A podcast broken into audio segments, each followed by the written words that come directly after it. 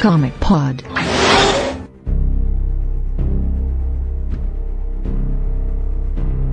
WhatsApp, comiqueiros, sejam bem-vindos a mais Comic Pod. Esse é o programa de número 113. Eu estou aqui com o Brunão, Bom dia. com o Vlad, Fala. com o Pab, eu e talvez com o Kajima. Bom, a gente vai falar aqui sobre o Homem de Aço. Vamos dar as nossas opiniões sobre o mais recente filme do Super-Homem, que o Rubens Evaldo Filho deu duas estrelas para o filme. É, não, a, a gente devia dar opinião sobre a resenha do, do Rubens Evaldo Filho também, cara. Porque. Assim, nós estávamos na mesma sessão que ele, na cabine de imprensa, eu e o Brunão. Dito. E eu acho que ele ficou mais preocupado com o bíceps do Henry Cavill do que o filme. Mas não uma bichona. Não, cara, se eu, se, eu, se eu soubesse o que ele tava pensando enquanto, enquanto assistia o filme, eu juro que eu tinha tirado meu tênis e tacado na cabeça dele, cara. juro. tipo, eu voltava pra casa descalço, mas ia ter valido a pena. O dia ter sido completo. Ele disse, ele disse o seguinte, olha só. Há muito tempo que isso não acontecia comigo. Dias depois de assistir esse filme, voltei para vê-lo na tela grande do IMAX na impressão de que eu tinha perdido alguma coisa. Perdeu O filme não- caralho, velho. É, o filme não podia ser tão decepcionante quanto eu achei na primeira vez. Olha só. Machão, né? Machão.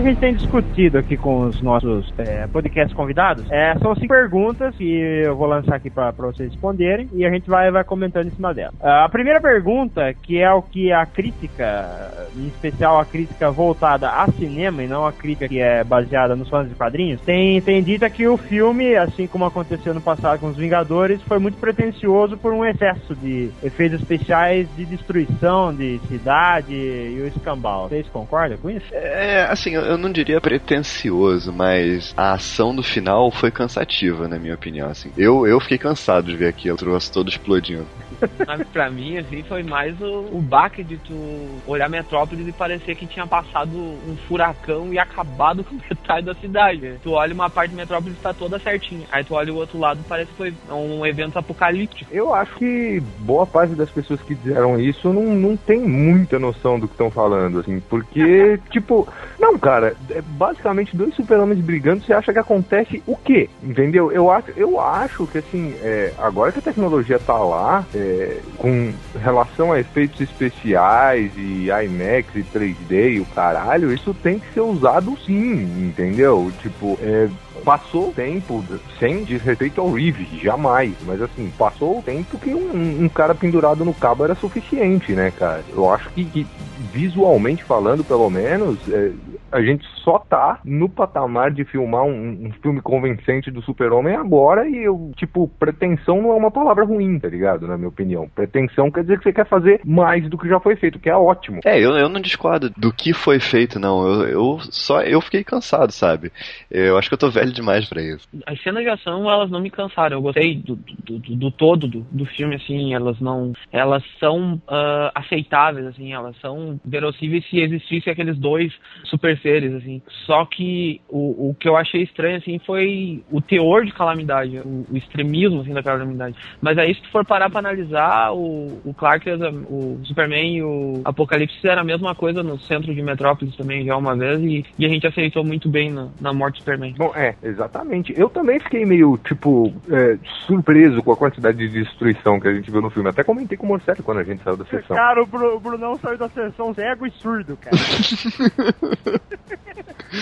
Ô, ô Felipe, você tá na hora de você opinar também, né? Não, não, eu sou só advogado do diabo. É, Não, falar advogado do safado. diabo é o caralho. É? Fala aí o que tem pra falar e acabou. Ai, cara, eu, eu achei demais, cara. Achei sensacional. Eu queria ter visto mais, mais cadeira.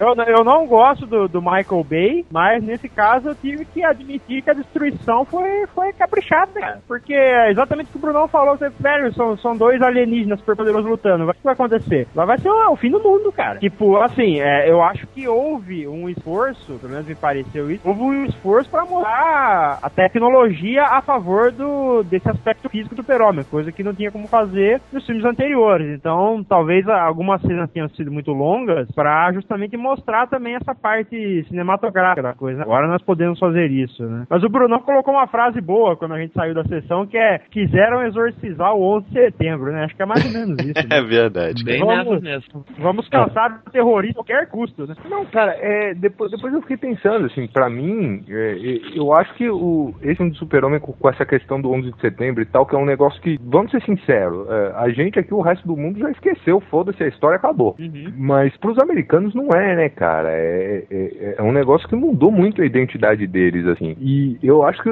esse filme do Super-Homem lidou com isso de uma maneira meio que como Akira, e eu tô falando do desenho, não do mangá, lidou com a questão da bomba atômica, que também é o trauma do, Do povo assim, japonês. é, exatamente. E, e eu acho que permeia o filme inteiro isso, assim, cara. Que eh, foi feito com mais elegância do que eu esperaria, vamos dizer assim. Eu já tinha conversado uma vez com o Morcelli e eu tinha dito pra ele assim, bah, esteticamente o filme assim é perfeito, assim, tu, a, a, a as gente já tomadas- imaginava isso, né, cara? O Zack Snyder, ele pode não ser um bom diretor, mas a questão de ética, o cara, o cara é foda mesmo. Não, é, isso, isso tem que dar o, o crédito pra ele, porque a coisa foi incrível, assim, as tomadas de câmeras eram boas, assim, essa parte mais técnica, assim, eu gostei muito. Parece que ele arrumou um novo xodó, né? Que antes era o slow motion, agora é aqueles closes que ele dá, né? Rapidão. É. É,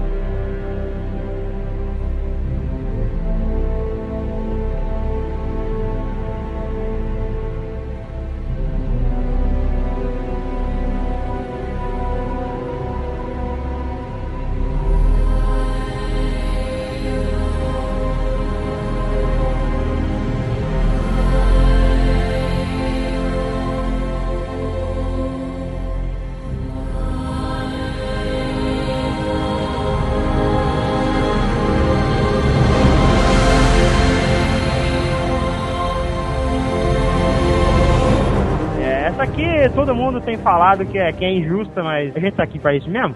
é, que é o que é Christopher Reeve ou o Henry Cavill, cara. Eu não gostei do Henry Cavill, cara. Você é o primeiro a falar isso, cara. Não gostei, cara. Ele não tem, não tem expressão, sabe? Não tem empatia, não. Pô, o cara tem a mesma cara pra tudo, sabe?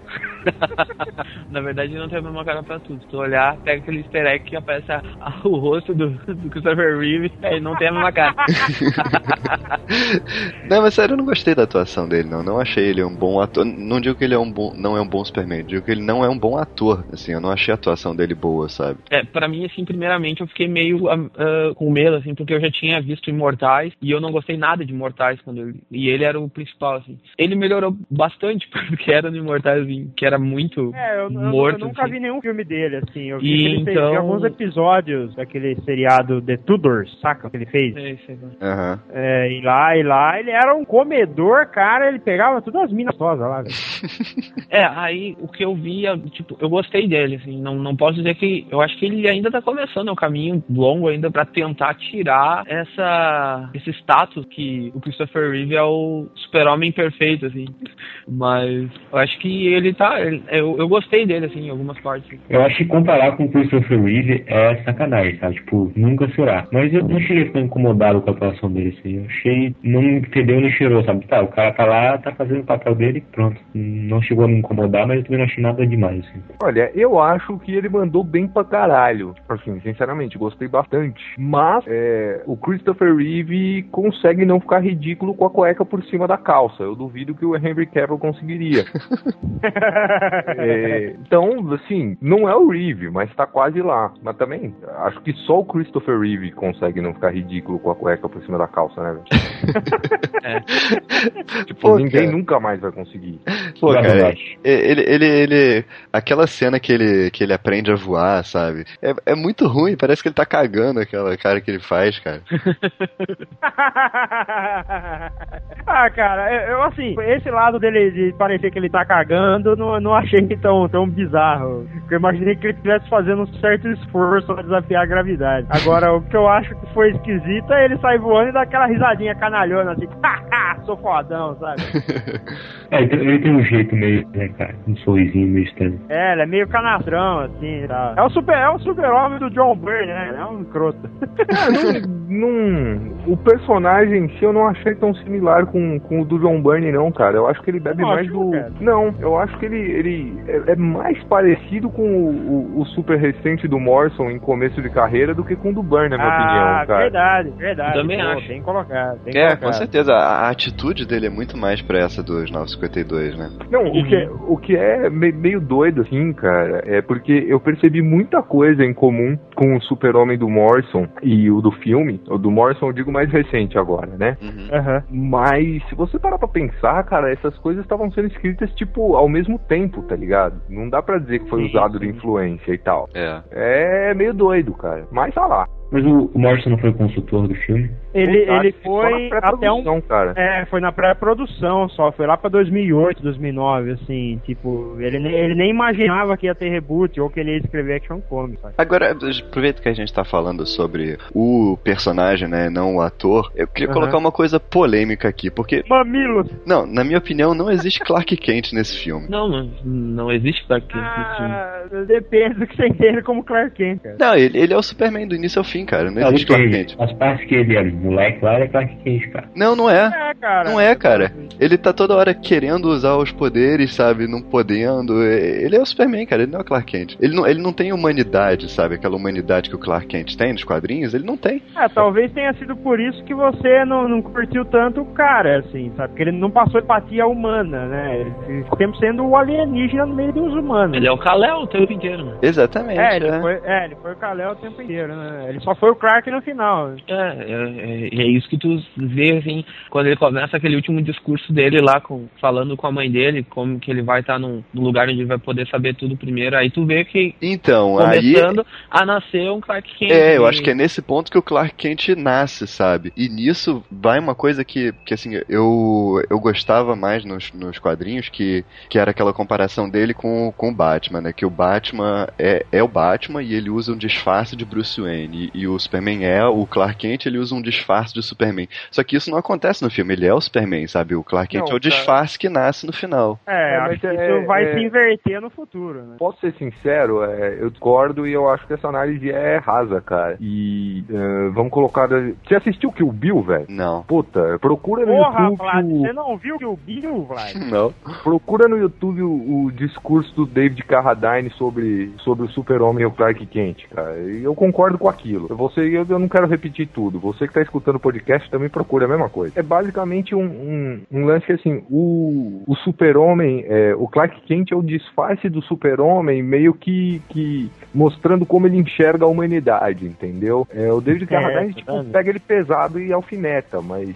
Ou Tarantino, né? Não, o Carradine é, só o Tarantino, né? É. Mas é bem por aí, cara, no filme também. Assim, só é um pouquinho mais leve a colocação, né? Mas é bem por aí. Não, sim, opinião. eu entendo assim que, que existem várias interpretações, né? Mas a que eu gosto mais é a dele ser o Clark Kent por causa da, da questão da humanidade, sabe? Ele, ele, apesar de ser um alienígena, ele foi criado na Terra e ele é humano, sabe? Ele tem emoções humanas, sentimentos humanos e tal. Ele é, em essência, humano, sabe? Então, mas é, é, é aí que tá, Vlad. E tudo que a gente viu do, dos momentos dele como humano, vamos dizer assim, seja principalmente criança e adolescente, a gente viu ele como um excluído. Então, ele é um humano diferente diferente também. Então, né, não, é, eu sei. Não, assim, não tô dizendo que, que isso é ruim, sabe? Isso nem entra assim, na minha análise, na minha nota do filme, sabe? Não influencia. É uma interpretação. Eu tô dizendo que a interpretação que eu gosto mais é a dele ser mais humano. Uhum. É, Pra mim também não, não faz diferença ele ser mais super do que humano, assim, porque eu acho que fez o, o filme ele foi montado pra, pra te passar essa, essa informação que, que ele vai que ele vai ter que passar por muitas por muitas coisas pra entender a humanidade. Eu acho que é um caminho que ele tá trilhando. É, pode ser, pode ser. também. Ah, eu acho que se ele fosse um pouquinho menos humano, ele tinha, tipo, deixado o Zod terraformar a porra toda e foda-se, entendeu? É, verdade. Eu acho que, que, que as- nas escolhas que ele faz como super-homem, é, é, tendo em vista qual era o conflito do filme e, e toda a herança genética dele e o caralho, assim, eu acho que as atitu- a humanidade dele tá muito mais colocada nas atitudes que ele faz como super-homem do que na questão do Clark Kent, repórter bobão em si. Então eu não, eu não tenho problema nenhum com isso também, cara. Mas eu tenho que admitir que é, tem um pouco de bias aí, porque eu tenho um pouco de preguiça de identidade secreta, né, velho? E outra, outra coisa que, que justifica esses, essas atitudes mais humanas dele também é a Lois Lane. É, a Lois Lane vai ser um, meio que um equilíbrio pra ele É. nos próximos filmes, né? Aham. Talvez ela faça até o serviço sujo dele, né? Porque, tipo assim, o exército sabe quem ele é e ela sabe quem ele é. E ninguém mais viu o rosto dele de perto, né? Agora, eventualmente, as pessoas vão começar a tirar foto, vão filmar ele em ação e tal, né? Aí ela talvez pra justamente esconder provas de quem ele possa ser, sei lá. É, nesse ponto eu achei o filme, assim, bem, bem pé no chão, bem realista, sabe? Porque Uhum. a Lois, é, é, pô, é, tipo, ela é a melhor repórter do mundo, sabe? Ela foi a primeira a descobrir que ele é o Superman, isso é óbvio, É sabe? verdade. É, Eu adorei isso, cara. Muito a melhor bom. coisa do filme é pra claro. mim foi, foi, foi a, a dinâmica nova que eles fizeram com a Lois Clark, assim, tipo, Uhum. Jogaram o mimimi todo longe e foda-se. Me É. desculpe, Mark Wade, mas eu gostei daí. É, pois é.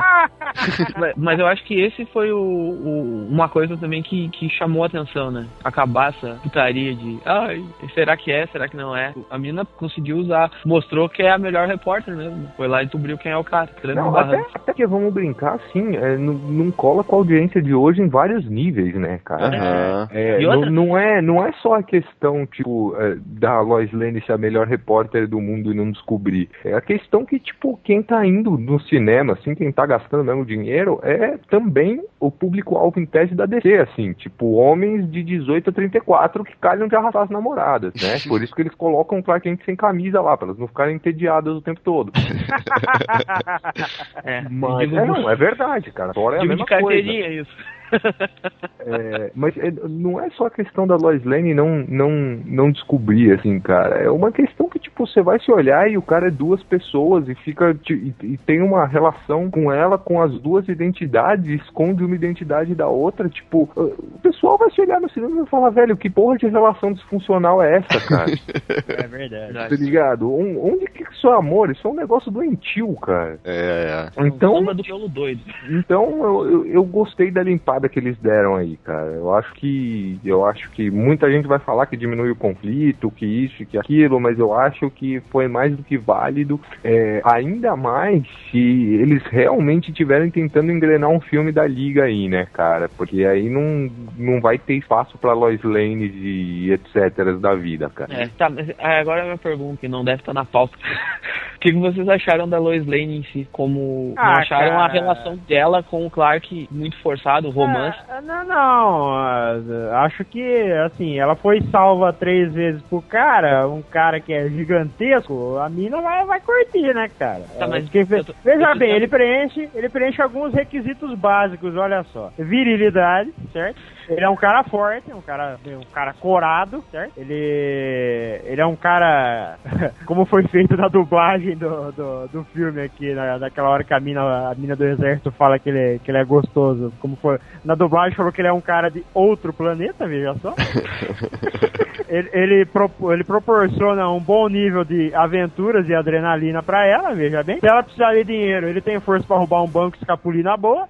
Eu acho que é, é válido, é justo. Ah, cara, eu acho que na primeira vez que eles se encontraram, a Lois Lane se sentiu toda quentinha por dentro. exatamente. E depois disso não, não teve jeito, tá Não ligado? teve jeito, exatamente, cara. Acendeu o fogo. É, eu, eu vi umas pessoas aí criticarem ela, mas eu, eu não achei, cara. Eu, eu gostei da, da, da atriz, gostei da personagem, sabe? Eu gostei da Luz. Não, eu também gostei, mas assim, vamos brincar de todos os personagens assim que tão diferentes do que a gente conhece, seja nos quadrinhos, seja em desenho, seja em, em- nos filmes anteriores, cara. A Lois Lane é a que tá mais diferente, de fato, cara. Sim. É, não dá pra negar. Reclamado, reclamou bastante, que acharam ela muito forçada. Mas, mas eu achei que funciona, cara. Eu, Eu, achei eu, que ela. eu acho que funciona também, assim. Só que o pessoal reclama que ela ficou forçada, não sei o quê. Eu acho a relação dos dois um pouco, um pouco maluca demais, assim. A mina bah, já pega ela Cara, e aí cara, salva veja- uma vez, daqui a um pouco ela já tá cara, olha só, veja bem, veja bem. Ele- ela estava ali numa situação de fim do mundo. Quando você está numa situação de fim do mundo, você faz tudo o que você quis fazer na sua vida em cinco minutos, cara. Você vai morrer, não vai dar tempo, entendeu? É isso. Agora, a Amy Adams é uma delicinha, né, cara? É, então, ela deliciona. É, porra. Ela fez Smallville, né? Vocês estão ligados? É? O que, que ela fez no Smallville? Ela, ela fazia aquela personagem que, que a Kryptonita afetou o estômago dela, ela comia e, e não engordava de jeito nenhum. ok, vou acreditar em você. O especialista em Smallville é tu. Porra, cara, e a, e a minha Lois Lane favorita ainda é Smallville, cara. Não, não, não, não. É? Terry- Terry Hatch. Na Terete. É, sei lá. Eu ainda falo Pequenópolis, então vou pular esse negócio. Meu Deus, cara. Falou, velho.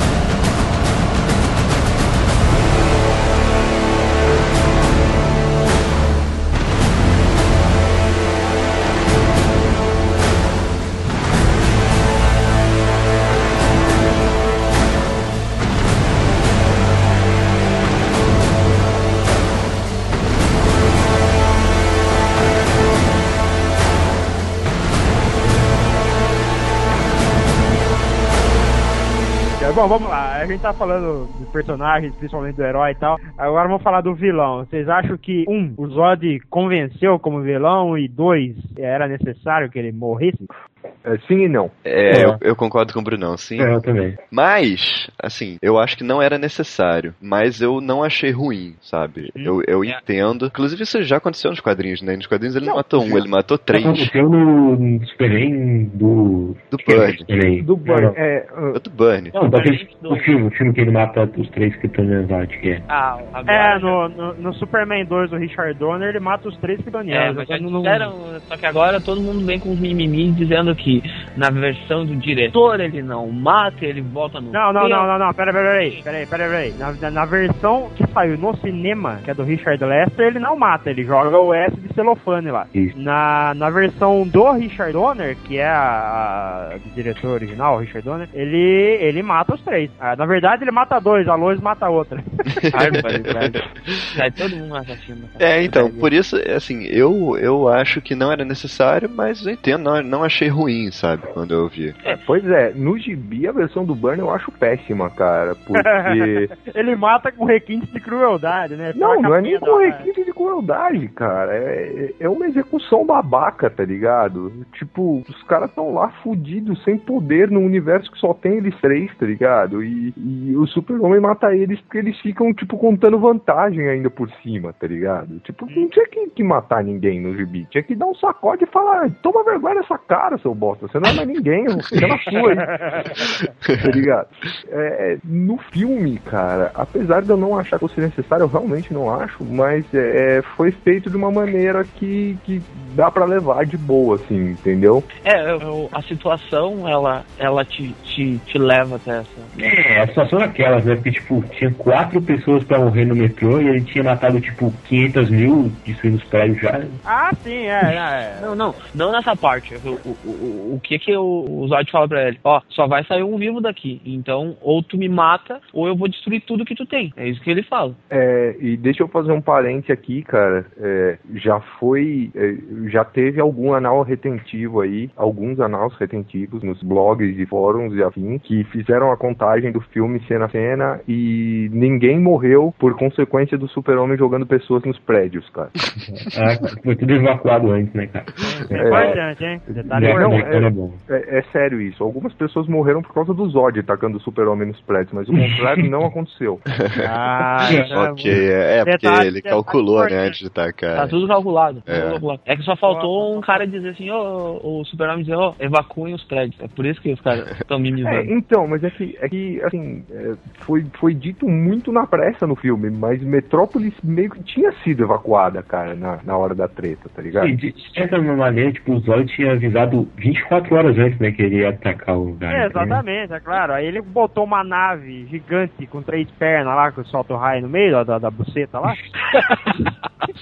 e e a, a- a- tem uma galera que tava ali no meio que virou patê. Aí quem tava perto deu fora, né, cara? É, Vocês assistiram aquele, aquela animação que saiu de quando deveria ter acabado de Aço? Ah, eu tô com ela aqui pra, carregando, mas eu não vi ainda, cara. Foi muito engraçado, depois ver. Quanto ao Zod, eu gostei, sabe? Eu, eu achei que o, o ator encarnou bem o papel e, e o personagem acho que foi bem inserido ali na trama, sabe? Não, É. não- não achei forçado, não. Quando anunciaram esse cara como Zod, eu fiquei um pouco preocupado, porque não sei se vocês assistem Boardwalk Empire, mas o personagem dele no Boardwalk Empire é um personagem bem travadão, assim, sabe? Então eu tinha um pouco de medo de ser o ator, assim, não o personagem, mas até que, que não era, sabe? Ele é um bom ator. Ah, eu gostei bastante dele. Acho É, eu também gostei bastante e assim. Tem uma, é- parte, tem uma parte que me marcou bastante, assim, que é aquela parte que ele tira as armaduras kryptonianas e começa a voar, assim. Bah, aquela parte eu achei muito foda. A evolução do soldado, né, cara? Ele fala, né, que o Uhum, soldado é. ele aprendeu a se evoluir sempre, né? É, É, é, muito essa parte. Né? E ele também tá colando o filme do Donner naquela parte. Ah, é verdade, é verdade. Sim, sim. É, eu acho que, que é, assim, com a mensagem que tá por trás da coisa toda e tal, é, o, o, o Zod é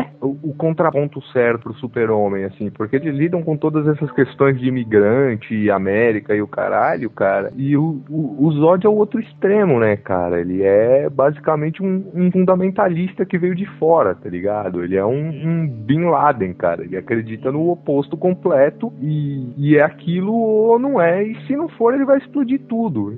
Eu acho que foi um- um- uma abordagem acertada, assim, cara. E acho que ele mandou muito bem no papel. Mas acho que a Paola convenceu um pouquinho mais como vilã do que ele, cara. É, primeiro porque ela é gostosa, segundo porque ela, ela é mais, ela é mais motivada do que ele, né? É- é- ela é lindíssima, cara, mas é, não, não era esse meu ponto, assim. Ela tem uma expressão de vilania que cola, tá ligado? Exatamente. É, isso sim. Exatamente. O, o Zod ele precisou daquela barbichinha meio branca, meio preta lá, né? Só tem uma coisa que ficou ridícula, que foi quando ele chegou no- na Terra, ele fez aquela transmissão lá, né? em vez dele aparecer de cara e falar quem ele era, ele mandou: Vocês não estão sozinhos, cara. Como assim? Cara, o mais legal foi ele falando em português. Vocês não estão sozinhos. É, Ele deve ter visto, né? Ter captado, né? Umas transmissões do History Channel, alguma coisa assim. aí- Não, pô, ele pegou Lost, a grande Lost que tem os brasileiros. aquele, aquele programa que passa no, no, no History, como é que chama? Alienígenas do passado. É, alienígenas do passado. esse Não, mesmo. cara, ele, ele foi ele foi querer estudar como é que a humanidade é, é, reagiria a alienígenas e tal. Eu acredito que a primeira coisa que ele tem apego foi sinais do M. Night Shyamalan. Pode crer, né, cara? É verdade. Acho que teve aula, aula com o Lan, na verdade. Então você tá querendo dizer que se todo mundo tivesse usado um chapéu de papel alumínio, ele não tinha chegado, é isso mesmo? É, tem algum tópico sobre os- o Jorel na. ah, não, mas pode falar. O Joel realmente né, nada como ser filho do gladiador, né, cara? É, eu queria comentar que esse é um Jorel não, diferente do que a gente viu, né, cara? Um Jorel que é um cientista Kung Fu, né? Cientista É, cara, porra, o Não, é porrada, cara. Parente aqui, parente. Ser filho do gladiador é de menos, cara. O foda é ser filho dos dois Robin Hood. É, sim, é verdade. É verdade. Não faz. E digo, e digo mais, hein? E digo mais. O, o- Chega dessa porra de, de cabeça gigante do, do Marlon Brando no cristal com o cabelinho do Valmor Chagas, né, cara? Vocês não acharam que, o, que usaram um pouco demais o Jorel, assim? Eu achei que ele foi um pouco super utilizado. Não, muito pelo contrário, cara. Tudo que, o que eu achei mais da hora foi o Joel, cara, porra. Eu, eu gostei, eu gostei também, é, achei que ficou legal, mas de fato ele é mais filho do Jorel do que do, do Jonathan, cara. Roubou pra caralho. é verdade. Ah, não, eu acho que o equilíbrio tá 50-50 ali, cara. Até curti, assim. É, é, eu, eu saí do filme com uma teoria que eu acho que o, o- aquela inteligência artificial do Jorel ainda vai se fundir na máquina lá, ser corrompido e voltar como um erradicador, cara. Mas. Ou Brainiac, né, sei lá. É o Brainiac, é. a- apesar que pra ser o erradicador teria que vir de dentro do Kal-El, porque o Codex tá dentro dele, né, cara? É verdade. Ele, ele, aquela ali é a matriz de todos os, os Bom, kryptonianos. é, realmente. Ah, mas eles dão um jeito, cara. Eu ainda acho que isso aí tá pra acontecer. Ah, mas e o que é Krypton, hein? Ah, Agora, teve uma galera aí que reclamou que se, se, se em Krypton tinham castas, né? Cada um era dedicado a uma determinada tarefa pro resto da vida.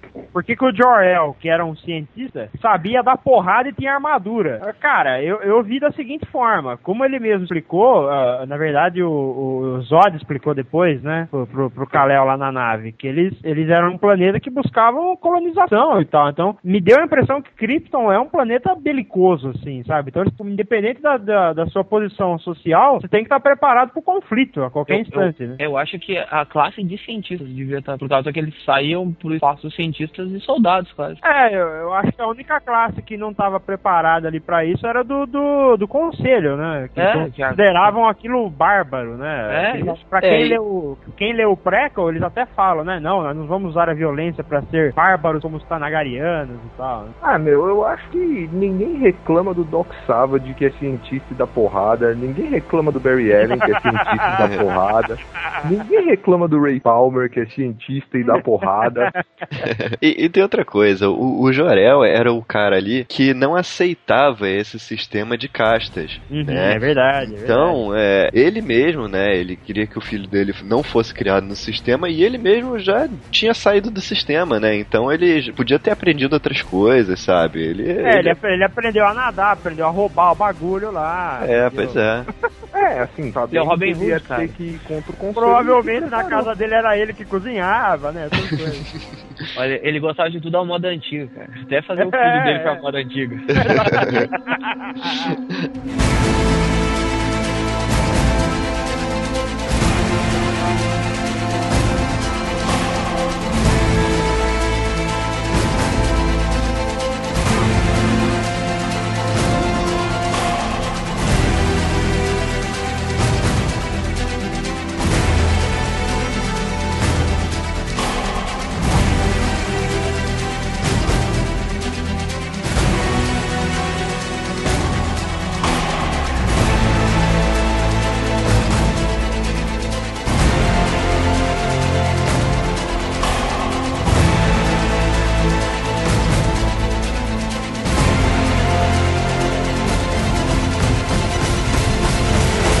Então, é, já, já que a gente tá falando aí de, de Jor-El e castas e tudo mais, esse filme ele teve uma identidade visual para os três cenários. Assim, Smallville é praticamente a mesma coisa, mas Krypton teve todo um aprofundamento, uma construção diferenciada e tal, e Metrópolis saiu daquela cara de era de ouro, de cidade nostálgica e tal, para ter uma cara de Nova York mesmo, né? Vocês- Metrópolis, Vocês né? curti- vocês curtiram essa parada? Bom, cara, Krypton eu curti, cara. Primeiro que assim, é, eu tenho certeza que vai chover nos comentários, o nego falando, é o Krypton do Burn, é o Krypton do Wade, é o Krypton da puta que pariu. De boa, não é, tá ligado? É de todo É. mundo, né, cara? É, é, é de todo mundo e mais É. um pouco, cara. Assim, Uhum. tipo, do, do, do Burn ao, ao Buzz, passando pela Era de Ouro, tá tudo lá, assim. E, e fizeram, eu acho que com um equilíbrio muito legal, fizeram funcionar, assim, cara. Tem, tem uma parte, logo, logo antes deles mandarem o foguete pra Terra, cara, é, tem uma parte que, que eles misturam, tipo, um diálogo do Burn com um diálogo do Wade e funciona, sabe lá Deus como, cara.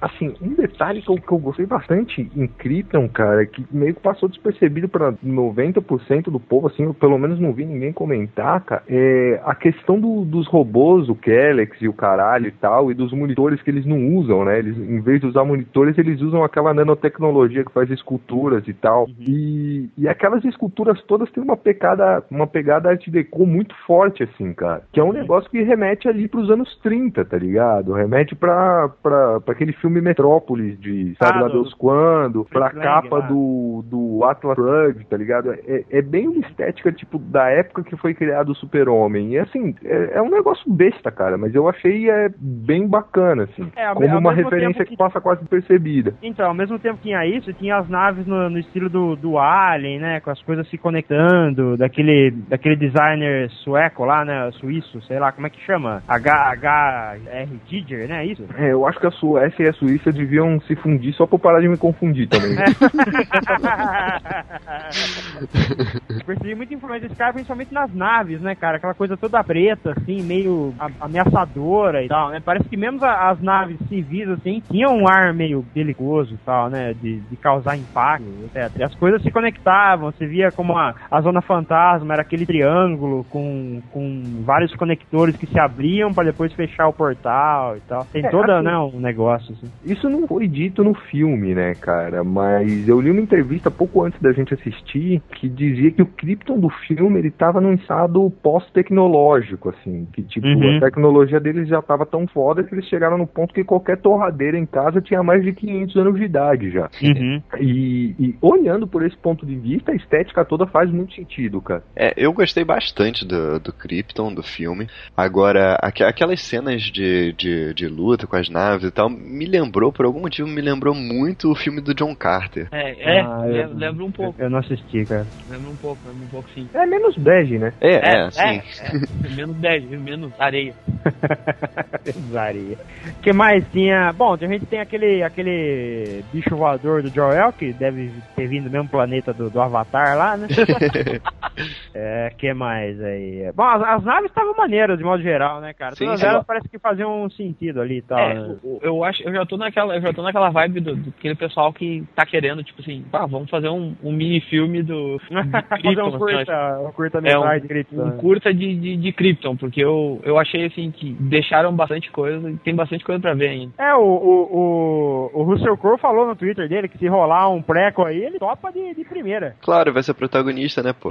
Exatamente. Vai matar 18 pessoas em 15 minutos. Porra, por que não, cara? Sensacional, cara. Eu gostei muito do design de Krypton em geral, assim, tanto das naves quanto das armaduras. Eu achei que eles conseguiram fazer uma parada que não é muito terrestre, assim, né? Tipo, dá um aquele clima de alienígena, mas. É, dá um clima meio estéreo, assim, mas sem ser tão estéreo igual do Donner, né? E é funcional, né? É, fun é, é, aquela parada do Nolan, né? Tudo que, que, que, tem ele, a tecnologia, ela é. Assim, tem o design, mas ele também é funcional, né? Tipo a orelhinha da, da mulher gata, que era o visor dela e tal. É, é. Tem uma, duas coisas engraçadas aí sobre o negócio do, do, de Krypton. Todo mundo ali usava, assim, pelo menos o exército, eles usavam um colan, um colan preto, né? O pessoal dos do soldados ali todo, meio, todos eles usavam a insígnia da, da sua linhagem no, no peito. Né? Uhum. É, agora eu queria saber uma coisa. A nave que o Kal-El cobriu na Terra, ela caiu aqui há mais ou menos 20 mil anos, certo? É. Certo. E como é que tinha a porra do uniforme lá esperando ele, cara? Eu não tava esperando ele, caralho. Aquele uniforme foi feito na hora, porra.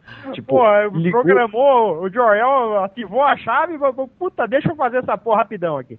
É, mas é, é exatamente, eu acho que foi velho. É, tipo, a, a inteligência artificial artificial do, do, do Jorel assumiu o controle da nave, tipo, uma nave gigante com aquele monte de nanotech que faz o caralho A4 lá, faz escultura, etc. Enquanto ele contava a historinha, no fundo tinha outro robô lá de costureira, velho. Exato.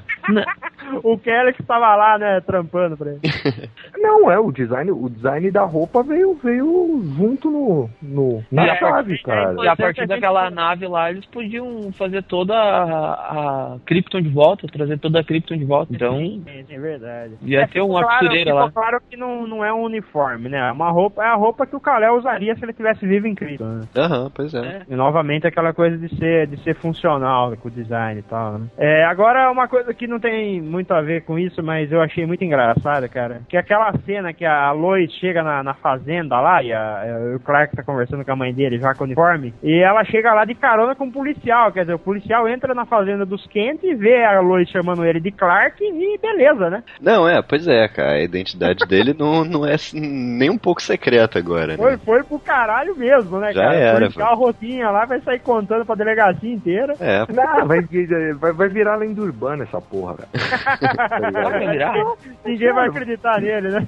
Vai virar lenda urbana. Vocês não lembram é, Batman Inc. do Morrison, cara? Que tava todo mundo, tipo, é, pensando, porra, quem é o Batman? O Batman é o Bruce Wayne, o Batman não é. Aí o, o, o Bruce Wayne vai lá, entra no fórum do CBR e começa a trollar todo mundo, velho. Cara, é verdade, é verdade. Não, é a mesma coisa, velho. Smallville é a mesma coisa de sempre, né? É o moinho, mato e terra. é, Smallville é Smallville, né? E Sabe Deus como com um caminhão da LexCorp passando lá, né? Não vi isso, cara. Você Cara, não viu viu? o caminhão da LexCorp? Não cara? vi. Foi a Eu hora não- que o Clark chegou na fazenda de volta pra falar com a mãe dele. Ele foi de carona com o caminhão da LexCorp. Caraca. Eu não peguei o easter egg. Tem mais de um caminhão da Alex Park, inclusive, no filme. Sim, tá? sim, tem outro que aparece no meio da luta dele com o Zod, que é um É, isso é caminhão. bem claro, isso aparece na tua cara, assim, Lex. É, é, esse é Todos o os caminhão de que explodem petrolífero. Cara.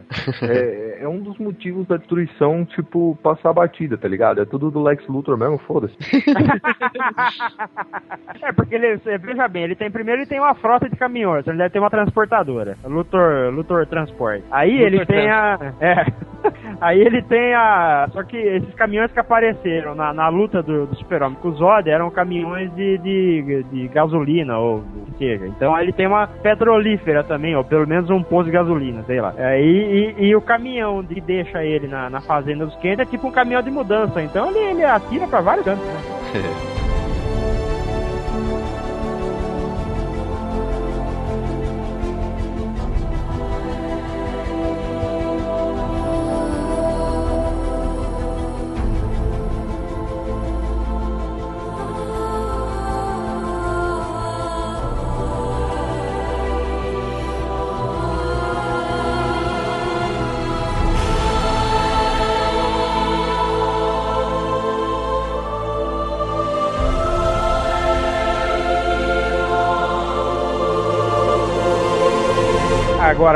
há um consenso aí, isso eu já puxo a última pergunta, que é o futuro do- da, da franquia. É, há um consenso de que o Lex Luthor vai aparecer no segundo filme como o bom samaritano reconstruindo a cidade, né? É, e, e é provável que, já que tipo, explodiram tudo dele nessa, nesse filme agora, pode ser que isso seja um dos motivos dele ficar com raiva do Superman, né? Uhum, é verdade, é verdade. Aí, n- não só isso, né? Mas ele vai agir com, com certo poder político também. Tipo, ó, a destruição que esse filho da puta fez aqui, ó. Sim. Confiar em, E- confiar em mim, não nesse Lazarento. Pois é, pois é. acho assim, isso- isso certamente sim. ele vai usar isso a favor dele. É, a Amy Adams falou numa entrevista recente até, de divulgação do filme, que o que ela espera pro segundo filme é que tenha o Lex Luthor fazendo isso e que ele apresente o bizarro. Como, e daí o bizarro seria a ameaça física do filme. né? É, mas aí eu, eu acho que não funciona, cara. Porque se a proposta dele vai ser combater o alienígena que destruiu tudo, qual o sentido dele criar um outro alienígena, sabe? Uai, criar um soldado perfeito pro exército? Ah, cara, o exército é- não confia nele, pô.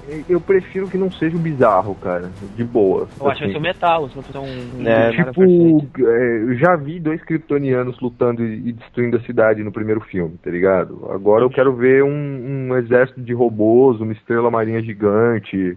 é, Não, eu, eu gostaria de ver o Brainiac. É, acho que o Bra- de repente ele poderia reconstruir a cidade com tecnologia do Brainiac, né? Sei lá. É, cara, isso. sei lá, é, assim, eu, sinceramente, eu esperaria que, que o, o Brainiac fosse guardado pro filme da Liga, tá ligado? Eu acho que seria um, um, um vilão ideal, assim, cara. Ainda mais porque, tipo, a Marvel meio que bloqueou o Darkseid, já que eles estão usando Thanos, né, velho? Ah, não bloqueia, né, cara? É independente. Bloqueia, não, bloqueia, bloqueia, cara. Bloqueia Ah, porque é merda cara. e É, é, o filme que sim. sair cara. depois vai parecer que tá plagiando o outro, tá É, ligado? exatamente, Mesmo cara. o Thanos sendo, sendo plágio do Darkseid, quem sabe isso, velho? Nós É. sabemos isso, tá ligado? O resto do mundo quer que se foda.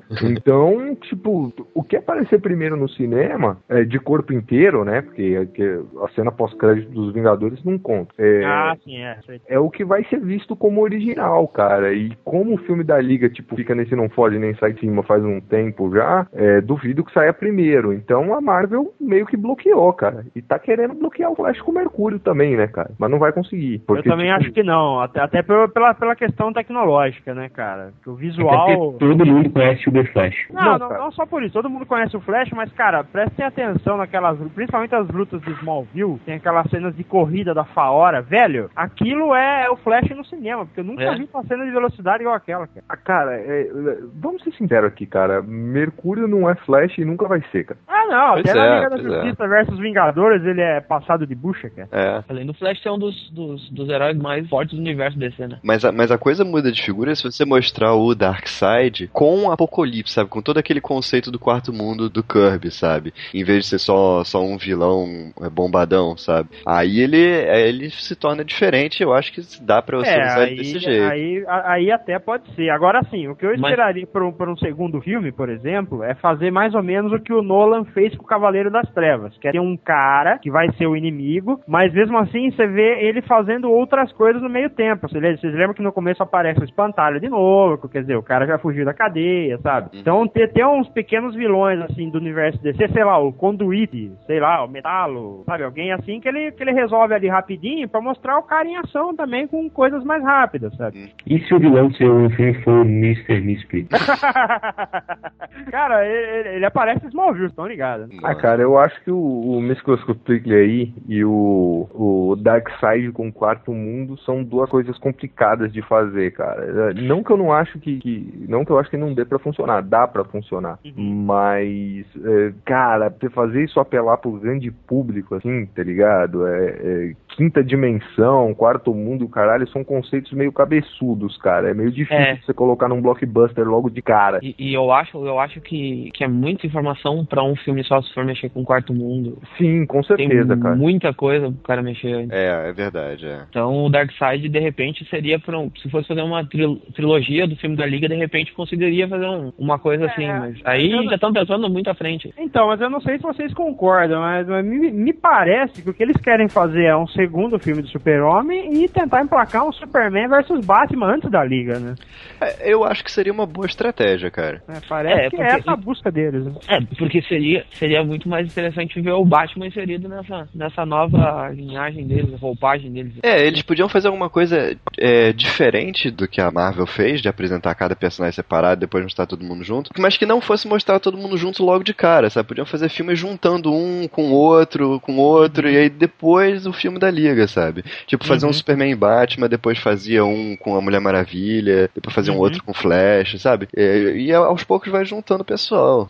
É, Assim, sei lá, cara, eu, eu sou da opinião que mais dois ou três filmes no máximo antes do filme da Liga, porque é, tem muita bucha pra resolver, cara, que seria mais fácil resolver no filme da Liga, assim, é, principalmente o Lanterna Verde, cara. Bah, Sim. E, tipo, não rola fazer outro filme do Lanterna Verde, tá ligado? É. Tipo, tá muito cedo pra rebutar o Hal Jordan, tá ligado? Eles já investiram uma caralhada de dinheiro no Hal Jordan, então, sei lá, vão, vão fazer um filme com o John Stewart solo, é, embaçado, tá ligado? É, Os caras têm medo de usar protagonista preto, a não ser que seja o Will Smith, velho. E...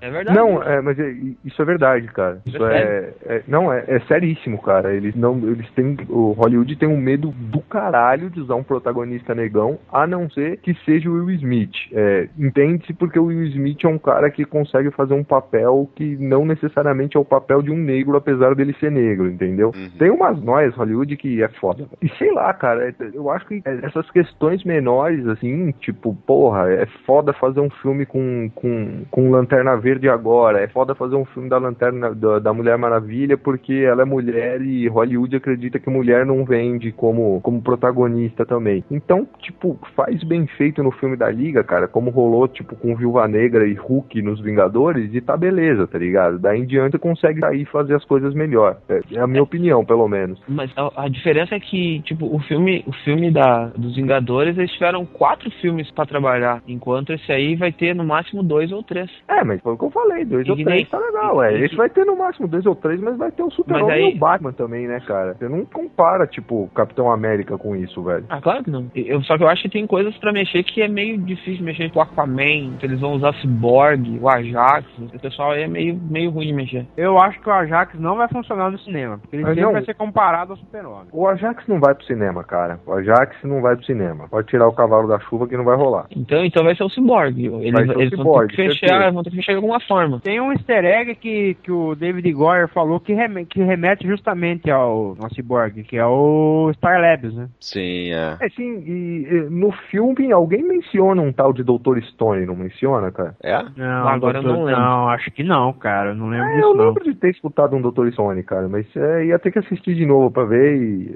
agora Ah, não aquela, aquela menininha do exército lá que fala que o super-homem é gostosão, ela, o sobrenome dela é Ferris, da, só que ela, ela não chama Carol Ferris, mas é da família Ferris. Ah. É, pra você ver, até ela fugiu do filme do Lanterna Verde, cara. Que bucho. Mas em relação assim, ao futuro do, do Superman, eu acho que o Metalo é um vilão que não deve ser usado, porque eu duvido que eles vão querer usar esse conceito de Kryptonita. Nossa, pode crer, eu ia falar isso também, cara. Kryptonita eu acho que não vai rolar, porque, velho, Kryptonita, primeiro que já tá muito manjado, né? É, tipo, ah, fraqueza do super-homem, Kryptonita, ah, beleza. Cara, foram cinco filmes em quase 30 anos usando essa merda dessa pedra verde, cara. Pois é. Chega Mais dessa 10 anos de seriado. Porra, é, pois é, cara. Chega dessa merda, cara. Pô, e se, e se- olha só, e se o vilão for o pinguim e ele jogar a no Superman? Aí o Lex Luthor e o Coringa roubam o laço da Mulher Maravilha, cara. É, pode crer, cara. Tem que ter alguém pra fazer as vezes do Delfim, cara. A gente aprendeu bem. A não, um abraço. ser que, a não ser que eles usem a criptonita vermelha do, do Smallville que faz o Clark Kent ficar pegador de mulher, cara. Aí ele pode falar com Mulher Maravilha. É, a- a- o- no Smallville, o, o efeito da Kryptonita vermelha é transformar a pele do Clark Kent numa jaqueta de couro, né? É verdade, porque ele põe a criptonita vermelha, ele põe jaqueta de couro e óculos preto, parece o Stallone Cobra.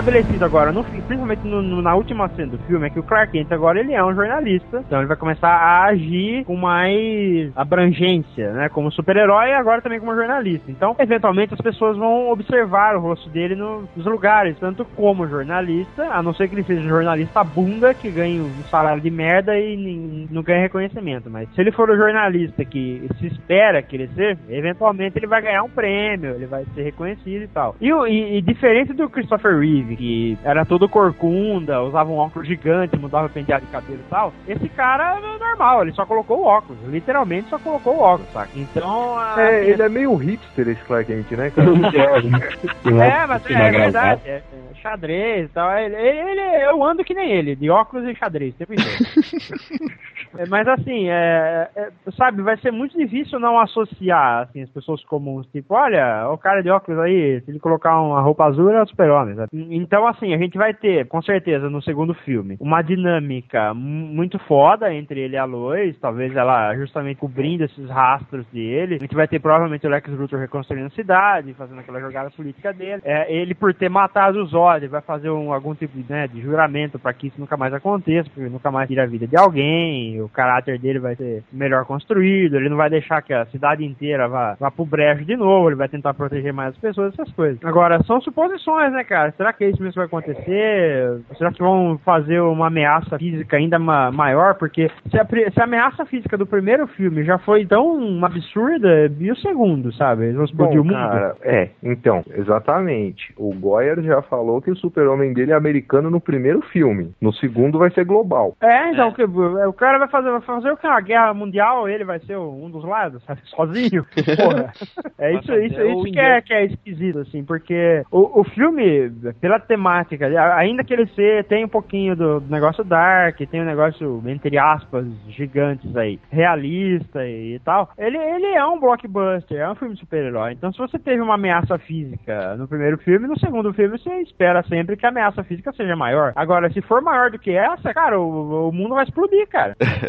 Ele já quase explodiu, né? Terra formou. É, porra. É, é, assim, eu não sei o quanto o quanto a gente tá amigável com spoilers aqui, cara, mas eu tenho que, que ah, só fazer, acabota. fazer uma crítica ao filme, cara, nesse ponto que é um buraco de roteiro gigante, na minha opinião, tá ligado? Não me incomodou quando eu tava vendo o filme, mas ficou alguma coisa me incomodando, assim, quando eu cheguei em casa eu me toquei o que era, cara, que é o seguinte, é, se você tem um, um, um sistema solar com 8, 9, 10 planetas e uma máquina mágica de terraformar, tá ligado? Você, tipo, não vai terraformar justo o único que vai oferecer resistência, velho.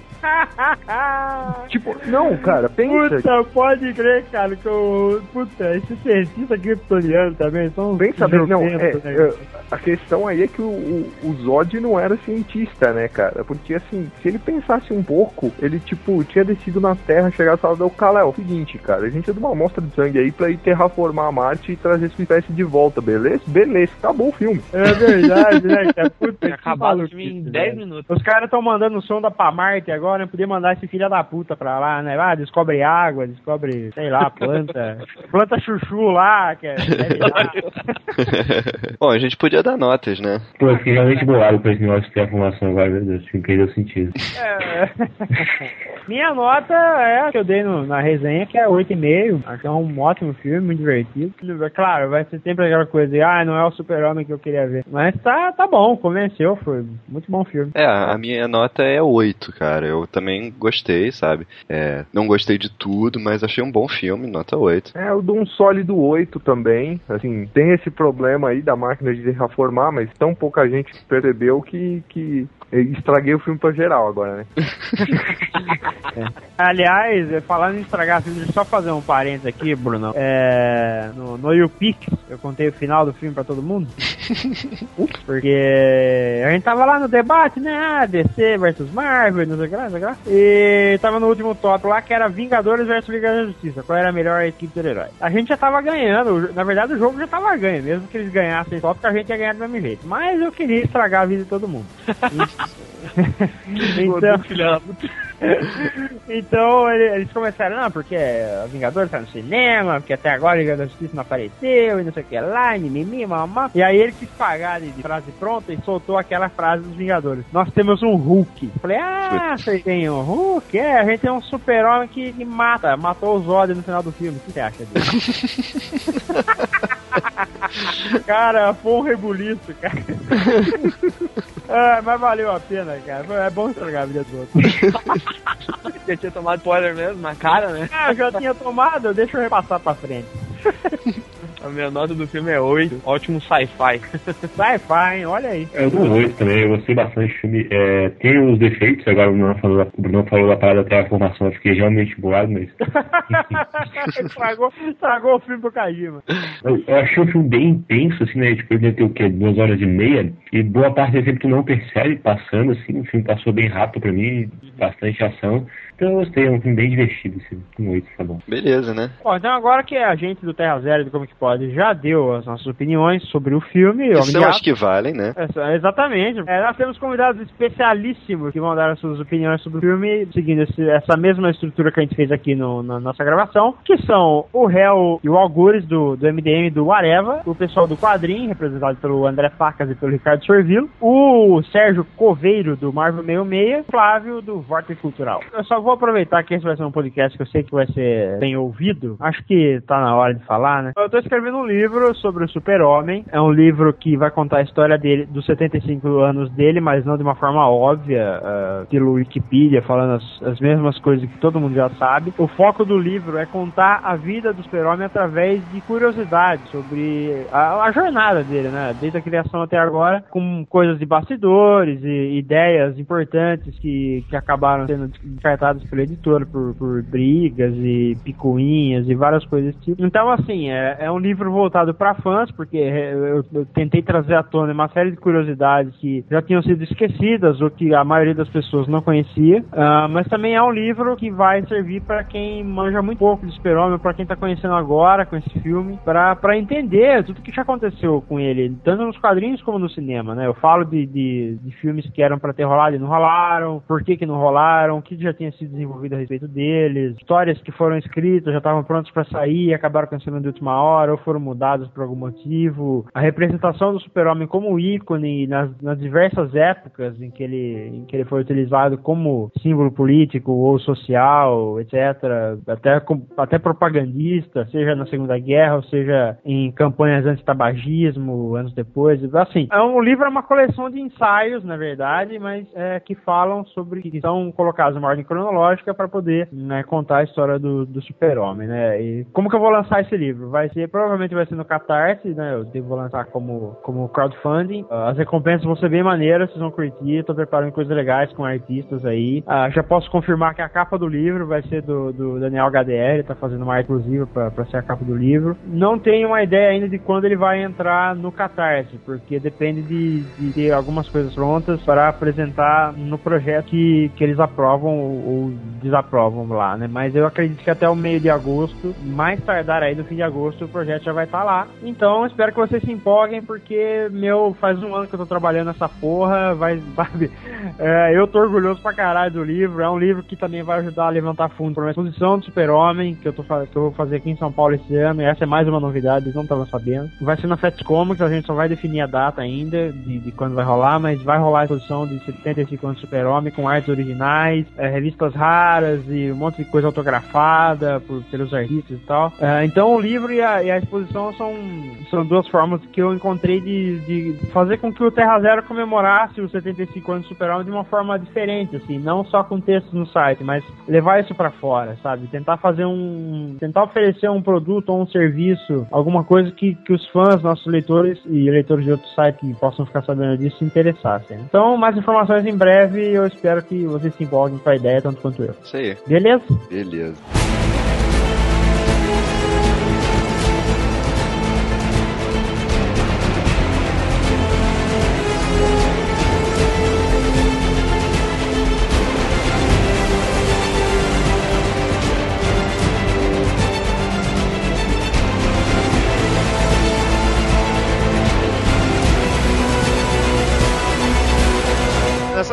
Pessoal do MDM, o Hell e o Algures. Oi, E aí? A gente vai falar agora com o pessoal do MDM e também do Areva, com o Algures aqui, sobre o filme Homem de Aço. Então a primeira pergunta que eu mando para vocês é: de acordo com o número de, de efeitos especiais, a quantidade de porradaria, é, quebração de cidade, o caralho, vocês acham que o filme foi pretencioso demais? Ah, eu, eu, eu, não acho que o filme foi pretencioso demais. O que eu acho é que ele foi. Ele quis. A impressão que me dá é que eles quiseram dar na cara do pessoal que disse que os Superman Returns não tinha ação. Saquei. Sabe? Tipo, não, nós podia, nós podia ter menos ação. Mas nós vamos fazer o seguinte: nós vamos encher a cara desses loucos de ação. pra eles pararem de reclamar que o filme do Superman não tem ação, sabe? Me, me pareceu muito isso, assim. Chegou uma hora que eu pensei assim, tá, cara, tipo, chega, tá, tá eu, eu, particularmente achei as cenas de ação muito legal, muito bem feitas, uh, visualmente muito bacanas e tal, mas chegou uma hora que eu pensei, pô, cara, tipo, o quanto mais poderia desenvolver ali do personagem se tu não tivesse a cena dele enfrentando os tentáculos, por exemplo. Uhum. Sabe? É eu verdade. Acho... É, eu acho que pretensão é uma palavra que eu acho que não cabe muito nesse no, no, no resultado final do filme. Eu acho que o filme pretensioso é aqueles filmes que, que, sei lá, que almejam ser alguma coisa, assim, como, por exemplo, é, o Avatar, por exemplo, né? Que, uhum. o, que, o, que o, o James Cameron joga aquele Big Ed, que é um, um tratado sobre a, a, a, ecologia e não sei o que, e na verdade não é porra nenhuma, né? Já eu acho que. Su- É, é, não é. não- vamos ser sinceros, não é, né, cara? É só um filme, um filme ruim, né? Só isso. é verdade.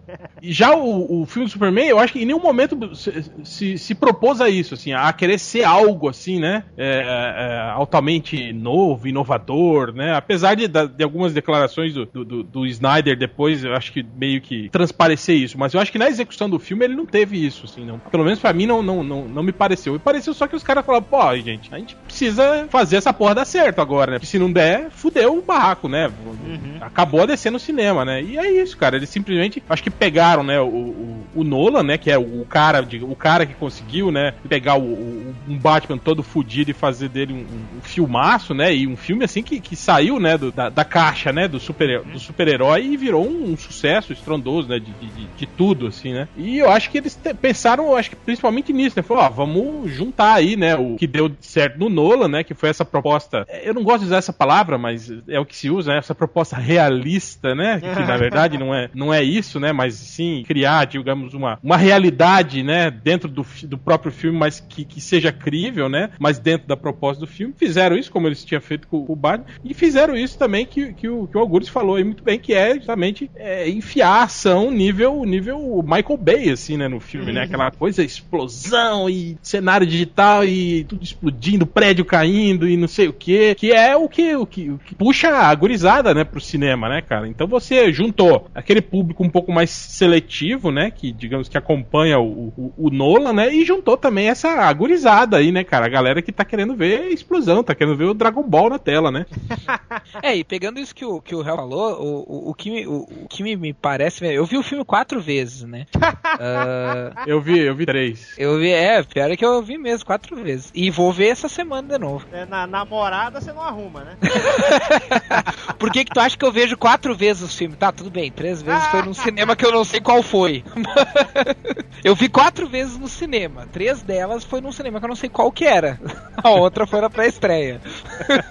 mas, o, mas pegando esse, gancho do, do réu, uma coisa que é, que é interessante assim, que eu, eu não quero que pareça depreciativo, porque eu realmente gostei do filme, mas sabe o que, que me parece que o, o foi? É tipo agência de publicidade, assim, sabe? Ele parece aquela campanha bem feitinha que foi feito pra estar tudo no lugar, assim, sabe? Que tinha um briefingzinho, ó, a gente precisa que tenha ah, isso, isso, isso, precisa atingir esse, esse, esse público, precisa ter esse, esse, esse nível de engajamento, esse, esse nível de emoção, esse, esse, esse nível de ação, e fizeram dentro desse briefing, sabe? Tipo, tu- eu ass- assistindo o filme mais vezes, assim, não, não parece uma coisa que, o, que a gente sabe a história do Goyer, que, que ele, ele e o, e o, e o Nolan estavam travados lá sobre a, a história do Cavaleiro das Trevas Ressurge, e daí o Goyer veio com essa, né, olhando várias HQs e tal, pra tentar, tentar vir ideias, e, e, surgi- diz ele que surgiu essa ideia da, de uma história pro Superman. Pode, eh, provavelmente foi isso que aconteceu, mas, mas a Foi, impressão ah, que foi dá... assim, foi assim, ele falou, pô, a gente podia fazer. Esquece o Batman, vamos fazer um filme do Superman.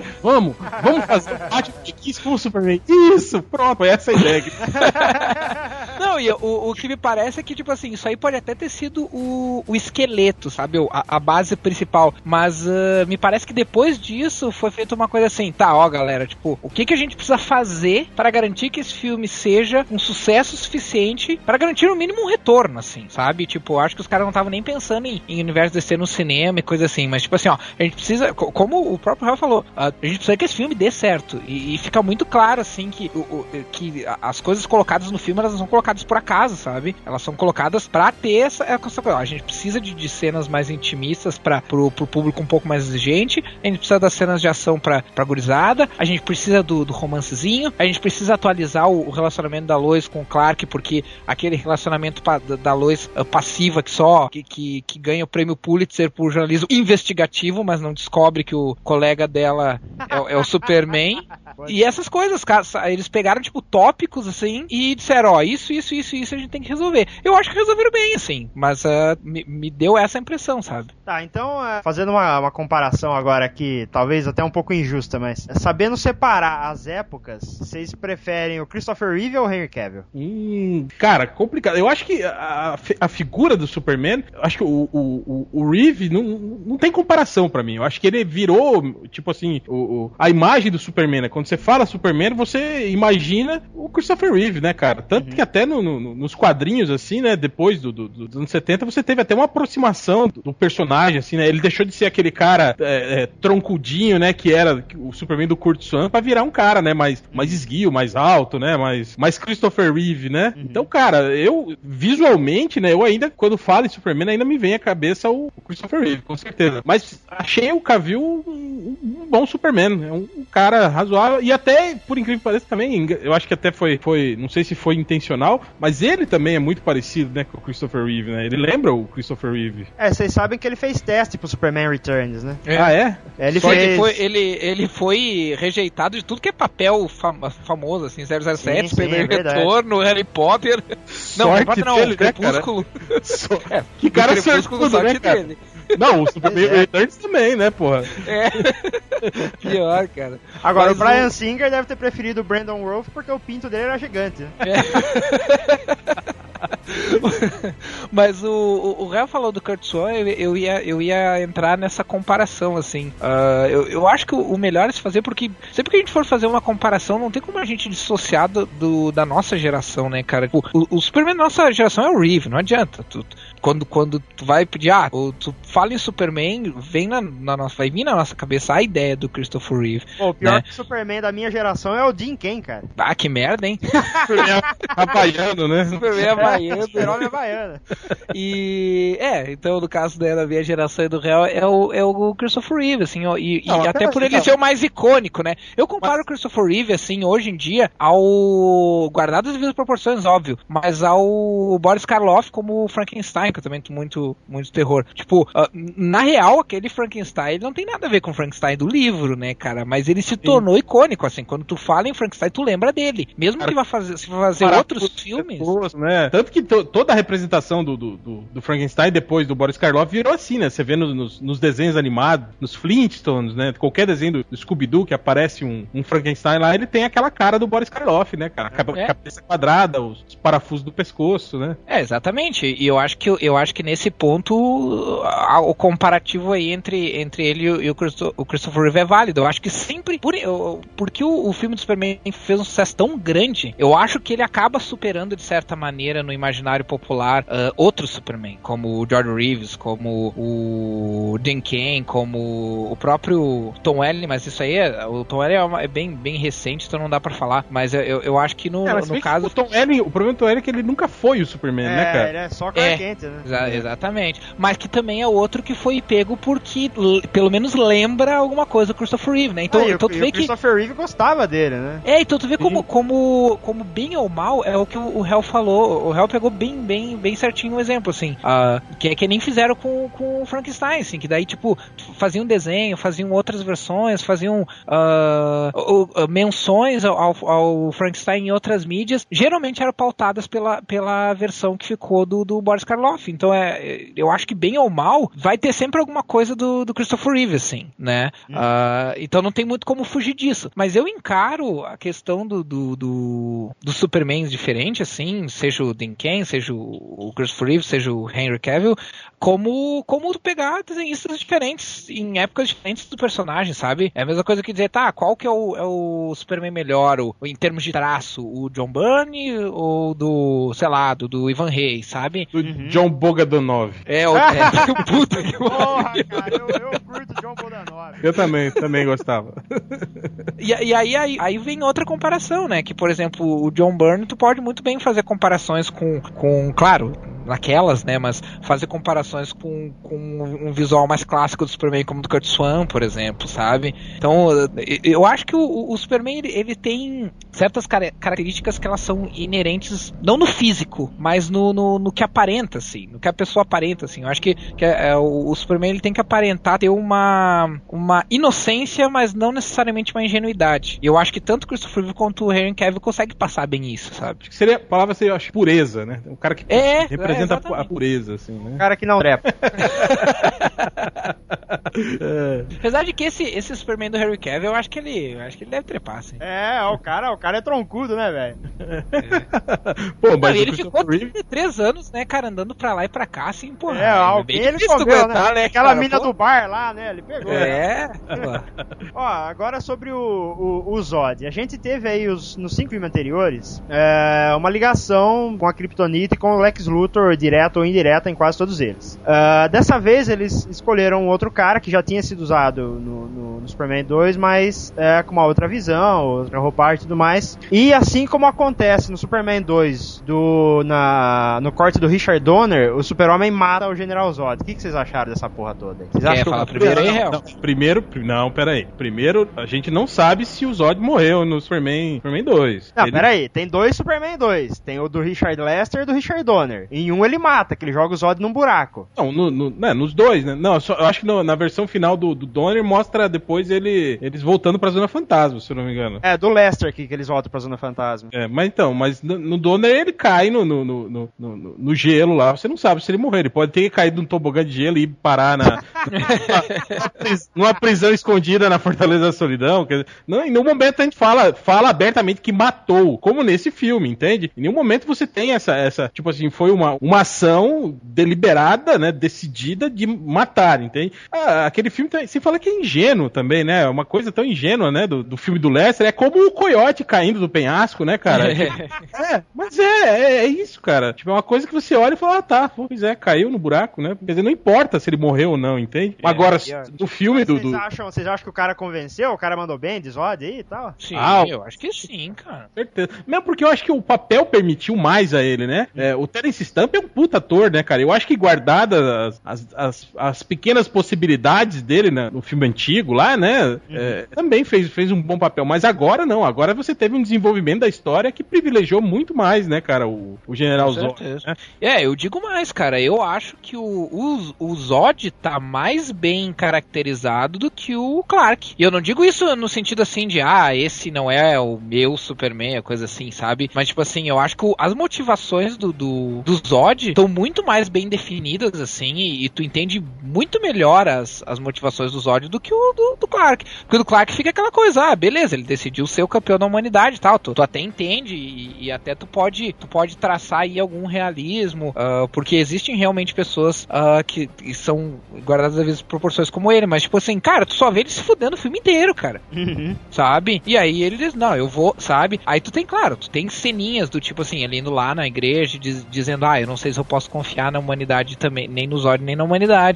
E aí o, o padre fala, não, mas tu, tu tem que, né, tu tem que dar um, dar um tiro no escuro e ver o que que, o que que rola, né, cara, confiança vem depois. Mas, ah, e, e aí eu acho que isso pauta, mas, mas pauta de uma forma muito resumida, assim, né, que é, que é até o que eu acho que é, o- é um, um dos defeitos do Snyder, assim, que é, que é ser muito, que é, que é sempre resumir tudo. E aí vem na, na a questão do que, que eu achei da questão da morte, sabe? Tipo, eu, eu não acho um problema a morte em si. Eu acho essa coisa de que, ah, o Superman não mata, não sei o que, não sei o que. Cara, eu acho que dependendo da circunstância, dependendo de como for contextualizado, pode fazer uma. Ou ele, ele não tendo outra opção não ser matar. O, a minha crítica não é quanto ao matar, é quanto à forma. Eu achei a forma. Foi uma coisa do tipo assim, ó, é como pegar o, o espectador no colo e dizer assim, ó, agora eu vou explicar por que, que o Superman não teve escolha não ser matar o Zod, porque ele vai decidir não matar ninguém depois. Sabe? É, isso, isso eu, eu concordo com, com, com o Algures. Eu achei uma desculpa esfarrapadíssima, assim, dessa do. Ah, é, ele tem o, o- o- a, a barreira moral de não matar porque ele matou um dia e não gostou. Porra, velho, né?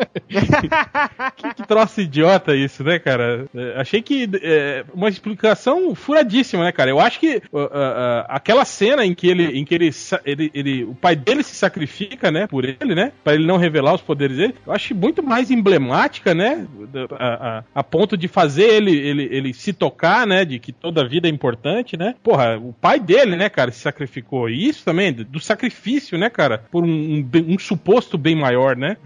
Isso, isso, pra mim, já, já tava muito melhor, né? Do que ele, ah, tá, não, ele matou o Zod. Cara, vou falar a verdade, né, essa morte do Zod no final foi uma ideia do Snyder, né, cara? Ele declarou isso em entrevistas. O Goyer falou que isso não tava no roteiro original, né, cara? Foi uma ideia dele, simplesmente. Falou, ah, não, velho, pô, tem que matar, pô. Não vai matar ninguém? Tem que matar, porra. É isso, cara, é, pra gerar um um buzz, né? Pra gerar um troço diferente. Porra, pô, ó, o Superman Não, e- agora mata. Não, e tu pensa assim, ó, pensa assim, ó, tu tem uma, várias cenas necessárias, que nem eu já, eu já citei ali, de ação no caso, né, que nem eu citei ali a do, dos tentáculos ali. Cara, se eu suprimisse essa cena aí dos tentáculos, tu teria pelo menos ali uns 5 minutos a mais, que tu poderia incluir nesse final, e tu poderia fazer, contextualizar de um jeito diferente e, e mais dramático, assim. Por exemplo, sei lá, que nem eu tava comentando, não sei com quem, ah, pô, podia fazer ele, por exemplo, ah, ele, o Zod para do nada de lutar com o Superman e começa a jogar coisas contra, o- contra a população torta e à direito. E o Super-Homem É, tem que ficar só é. fazendo controle de danos. Aí uma hora ele percebe, cara, ou o Zod fala, "É, eu posso ficar a vida inteira fazendo isso. É, ou então, aí fala, o fala- eu- percebe, eu- ou então falar isso, né, com todas as. Ó, eu vou fazer isso, né? e Quer dizer, se, se, se eu não conseguir, né, o, meu objetivo, eu simplesmente vou fazer isso. Vou matar todo mundo nesse planeta que você se, se, se importa, né? Uhum. Pronto, cara, isso já, já seria suficiente, né, cara? Do que aquela ceninha piegas. Pô, o Zod não consegue virar os olhos, cara? É back. Verdade, né, cara? Pode Era, ser. só- era só ele, ele dar uma olhadinha pro lado que ele matava, né, cara? A família lá, né? Pois é, né, cara. Mas E também, são- o, e também o Snyder tem essa coisa de gostar dessas pieguices, assim, né? Tipo, o cara gritando, de lamentando a morte. É, pra né? reforçar, né, que aquilo foi errado, né? Tipo o Coruja, né, no Watchmen, né? Gritando "Oh", quando o Rorschach morre, né? Essas coisas, né? É, cara, é igual o Jorge Lucas fez agora com o Darth Vader no episódio 6, Sim, né? é, gritando. É, mas isso aí acho que é meio culpa da, da, da- nova geração de espectadores aí, né, cara? Que você tem que, você tem que dar ênfase em coisas que antigamente você não precisava, né, cara? Senão o povo não, não entende mesmo, né? Ó, vamos falar agora da- do, do aspecto visual das, das localizações aí, porque a gente teve três localizações básicas pro filme. Foi Krypton no, no começo, a gente teve Smallville e Metrópolis. É, ficou clara a distinção assim dos três mundos para tudo que já tinha sido feito antes, né? Krypton tem um aspecto meio Avatar assim, Smallville parece um pouco mais com o seriado e Metrópolis tem a cara de, de Nova York e tal, né? Vocês curtiram essas mudanças aí? Eu curti, eu, achei bem bacana. é só isso que eu vou responder, tipo. é, eu achei bom. É, o, o- quanto ao visual de Krypton, né, tipo, eu não, não vi nada novo, né, cara? Eu vi, parecia uma miscelânea de várias coisas que a gente já viu em outros filmes, né? A própria trilogia nova aí de, de Star Wars, né? É, sei lá, eu achei umas coisas meio estranhas, tipo, todo mundo usando nave e o, e o Jorel numa porra de um, um- um cachorro voador, né, cara? cara, troço meio estranho, meio nada a ver, mas eu falei, ah, não, tudo bem, né, cara? É a opção dele, né? Mas o que eu gostei foi um de, disso, de, eu acho que de, de- de mostrar um pouquinho mais da, da sociedade de Krypton. Isso aí eu achei um grande acerto do filme, assim. Desenvolver um pouco mais esse lado da história, assim, né? Isso foi, foi, foi bacana. Tem, quando- tem um jeito meio, meio ficção científica, né? Porque Krypton, pelo menos o que foi mostrado no filme, nada mais é do que um mundo distópico disfarçado de utópico, né? Exato. Sim, não, total, total, cara. E eu, e eu gostei, assim, eu acho que assim, se a gente for considerar o, o- os vícios de, de quem trabalha com publicidade, né? Mas se a gente for considerar o, o filme do Men of Steel como um posicionamento de marca, cara, ah, o, o maior mérito pra mim, sem dúvida, é, é, é a caracterização de Krypton, assim. Porque lá, em live action, assim, tu nunca tinha visto uma caracterização de Krypton ah, que fizesse o, o mundo ser também quase como que outro personagem, assim, sabe? Ah, então eu acho, tipo, claro que tem umas coisas que, que fica, fica meio parecendo assim, ah, foi, foi meio que feito em cima da hora, assim, mas. Ou então feito, tipo, só porque a, a cena exigia, ou só porque a o roteiro exigia. Mas ah, só o fato de tu, de tu ver o mundo mais do que só como um mundo cheio de cristal, só, só arquitetura, só arte no voo ali, sei lá. É, o acho, acho, que, acho que o legal foi isso. ti- Tirou aquele clima, aquele clima frio, estéreo, né? Que a gente sempre teve de Krypton e botou um pouco de, de, de, de- de paixão naquela porra, né? Um pouco. Virou uma coisa mais emocional, né? Você vê, né? Personagens que, que se importam, né? Que, que tem motivações. Antigamente não, né, cara? Você via aquele mundo estéreo, né? Todo mundo calmo, conversando, assim, né? Tu cagava pro pessoal, né, cara? Tipo Pois assim, é, é. vão morrer, né, cara? Nem tô, né, cara? Logo fui com a cara deles mesmo, né? Agora, com relação a Smallville, eu acho, cara, é meio oeste americano, né, cara? Igual a uma porrada de outros filmes que a gente, que a gente vê, né? É terra, grama e moinha, né? É, É. exatamente. É, campo, campos de trigo, né? Aquelas porra toda, né? É, só, só achei meio forçado aquela, aquele lance do, sei lá, né, cara? O exército chegar atirando no meio da rua, né? No meio da cidade. É um troço, né? Meio estranho. Parece assim. que eles quiseram exorcizar o 11 de setembro, né? Achamos o terrorista, vamos matá-lo, né, cara? Pois é, não, e tipo, os aviões caindo lá no meio das casas, né? Todo mundo lá. Pô, morreu gente pra caralho ali, né, cara? Sim, pior. Não, é, pois é. Aí o Jorel tem uma parte que o Jorel fala: Não, vocês podem salvar, você pode salvar ela, cara. Você pode salvar todo mundo. Não, não pode, cara. Já morreu uma caralhada de gente. Não, eu acho legal, lembra quando ele tá indo lá lutar, peitar a Faora, tem um- uma mulher na rua, ele fala, é, vá pra dentro. Aí ela entra, fecha uma porta de vidro e fica olhando através do vidro, né? A luta dos dois. Eu falei, porra, é óbvio que essa mulher morreu, né? Que todo mundo morreu, né, cara? pois é. E tipo, ó, alguém- muito preocupado, né, o Superman, ó, sai daqui, ó, fica ali atrás daquela porta de vidro ali. É. Pô.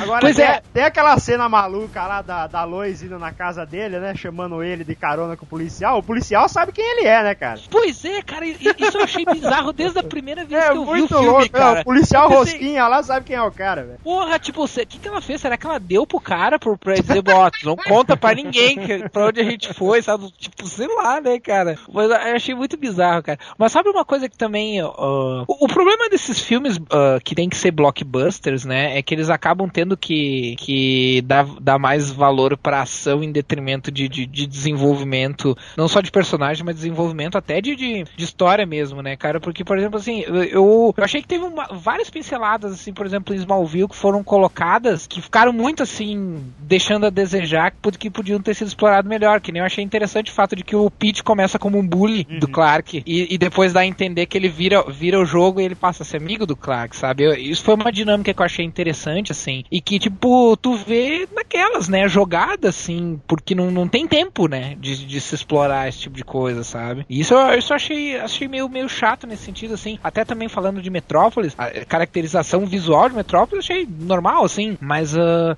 eu acho que podiam, podiam ter explorado um pouco melhor, sabe? E mais uma vez eu, eu culpo o querer botar ação demais, assim, porque ah, tu pega Batman, que nem a gente já comparou o Superman, o Man of Steel com Batman Begins. Se a gente for parar, pegar Batman Begins, os personagens de Gotham, eles têm pouquíssimo tempo de tela comparado com o Cavaleiro das Trevas. Mas o pouquíssimo tempo de telas que, ele tem, que eles têm é, são muito relevantes, assim, sabe? É pouco mais relevante. E a gente não tem isso no Man of Steel, assim. Tu tem o, por exemplo, o Perry White ah, fazendo a função narrativa dele ali, da história, sabe? Ele não tem uma função realmente relevante. Os, os únicos que tem uma função relevante que não é o que não é o Superman, Zod e o Jorel é a Lois. Né? O único personagem de Metrópolis que tem realmente uma Não, relevância e mais ou, mais ou menos, né, cara? Mais ou menos, é, pois Eu é. acho que meio- muito mais forçaram, né, a participação dela, assim, em várias cenas chaves, assim, que não tinha razão nenhuma, né, de... de- Aquilo que a gente falou, por exemplo, é, é, o general lá nem pai dela era, né, que no roteiro original era o pai dela, né, e depois É, no pois filme não, não, não é... Tipo, por que razão o governo dos Estados Unidos lá, no- investigando um troço ultra secreto no arte, que ia chamar uma porra de uma jornalista, né, cara? Não, pois é, e É o o, Não, e o, e o coisa, e o Snyder costuma ser trióbvio, né? Mas nessa cena aí, pelo menos dá a impressão que, que talvez até teve cena cortada ou coisa assim. Mas, tipo, ah, o, o Clark pega, o Superman, né? Pega e fala: Ó, eu vou me entregar, mas, tipo, eu quero que vocês libertem a Lois. Tá, até aí tudo bem, né? Só que aí corta pra outra cena, e o Clark tá lá no, no- preso lá e, e conversando com a Lois. Tipo, em que momento os, os, os militares pensaram: Hum, tipo assim, ó, ele tá, ele tá pegando ali, hein? Vamos, vamos ver o que a gente consegue. Sabe? Tipo, ficou uma coisa muito. Ou, ou como aquele momento em que o. Em que O a Faora diz. É, a Faora É. diz, ó, nós queremos ela lá na, na nave. Tá, mas por que ela, cara? Exatamente. Cota, cota feminina, né, pra nave. É, não, porque eu sou a única mulher dessa nave. A Faora nem era a única mulher, né, cara? Tinha mais Não, uma tinha louca lá. aquela- é, tinha uma jagunça lá. É, cara. pô. Então, tipo, achei que teve essas coisas assim, mas que dá a impressão, pode até ser que não seja, mas dá a impressão que é coisa de. O, o Daniel falou, o Daniel HDR falou isso aí. Que tem várias cenas assim que parece que falta um pedaço, assim, sabe? Tipo, É, tu não, olha é, assim, tipo. o que eu falei- pa- parecia que tinha mais coisas antes, né? o diálogo dele com o padre, né? O padre aparece no meio da história como se fosse alguém importante, né? né? Como se fosse, sei lá, alguém que, que o Superman conf, confidenciasse sempre, né, com o cara. Mas sei lá, é uma cena jogada lá no meio que, né, se você for pensar bem, não tem importância nenhuma além daquela referência óbvia, né, dele atrás do, do vitral, falando que tem 33 anos e que resolveu salvar o mundo, né, no, atrás de um vitral com Jesus Cristo, Uhum. né? Só isso, né, cara? Mas Aham. não, não tem, não, não tem por que aquela cena tá, tá lá, né? É muito louco, né, cara? Você chega pro padre, não, eu sou um alienígena que pode destruir o mundo. não sei o que eu faço. Não, e ele e o, e o Hell, realmente, agora eu lembrei que o, o Hell falou isso no, no, no, no podcast sobre o Man of Steel. E o. Que eu não participei, mas eu ouvi, eh, que eu tô ouvindo agora os podcasts do, do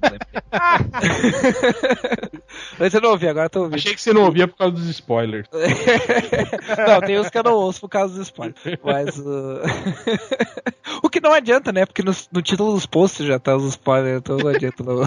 Porra, cara, quando, quando o filme estreou nos Estados Unidos, eu falei, tá, eu não vou abrir o MDM, não quero saber. Aí Por o um idiota, mês. o idiota vai e comenta no meu site. Ah, vai tomar no cu. Não, legal o, o Change, né? Que escreve no, no post, né? No, no título do post, Superman assassino, né? É, pô,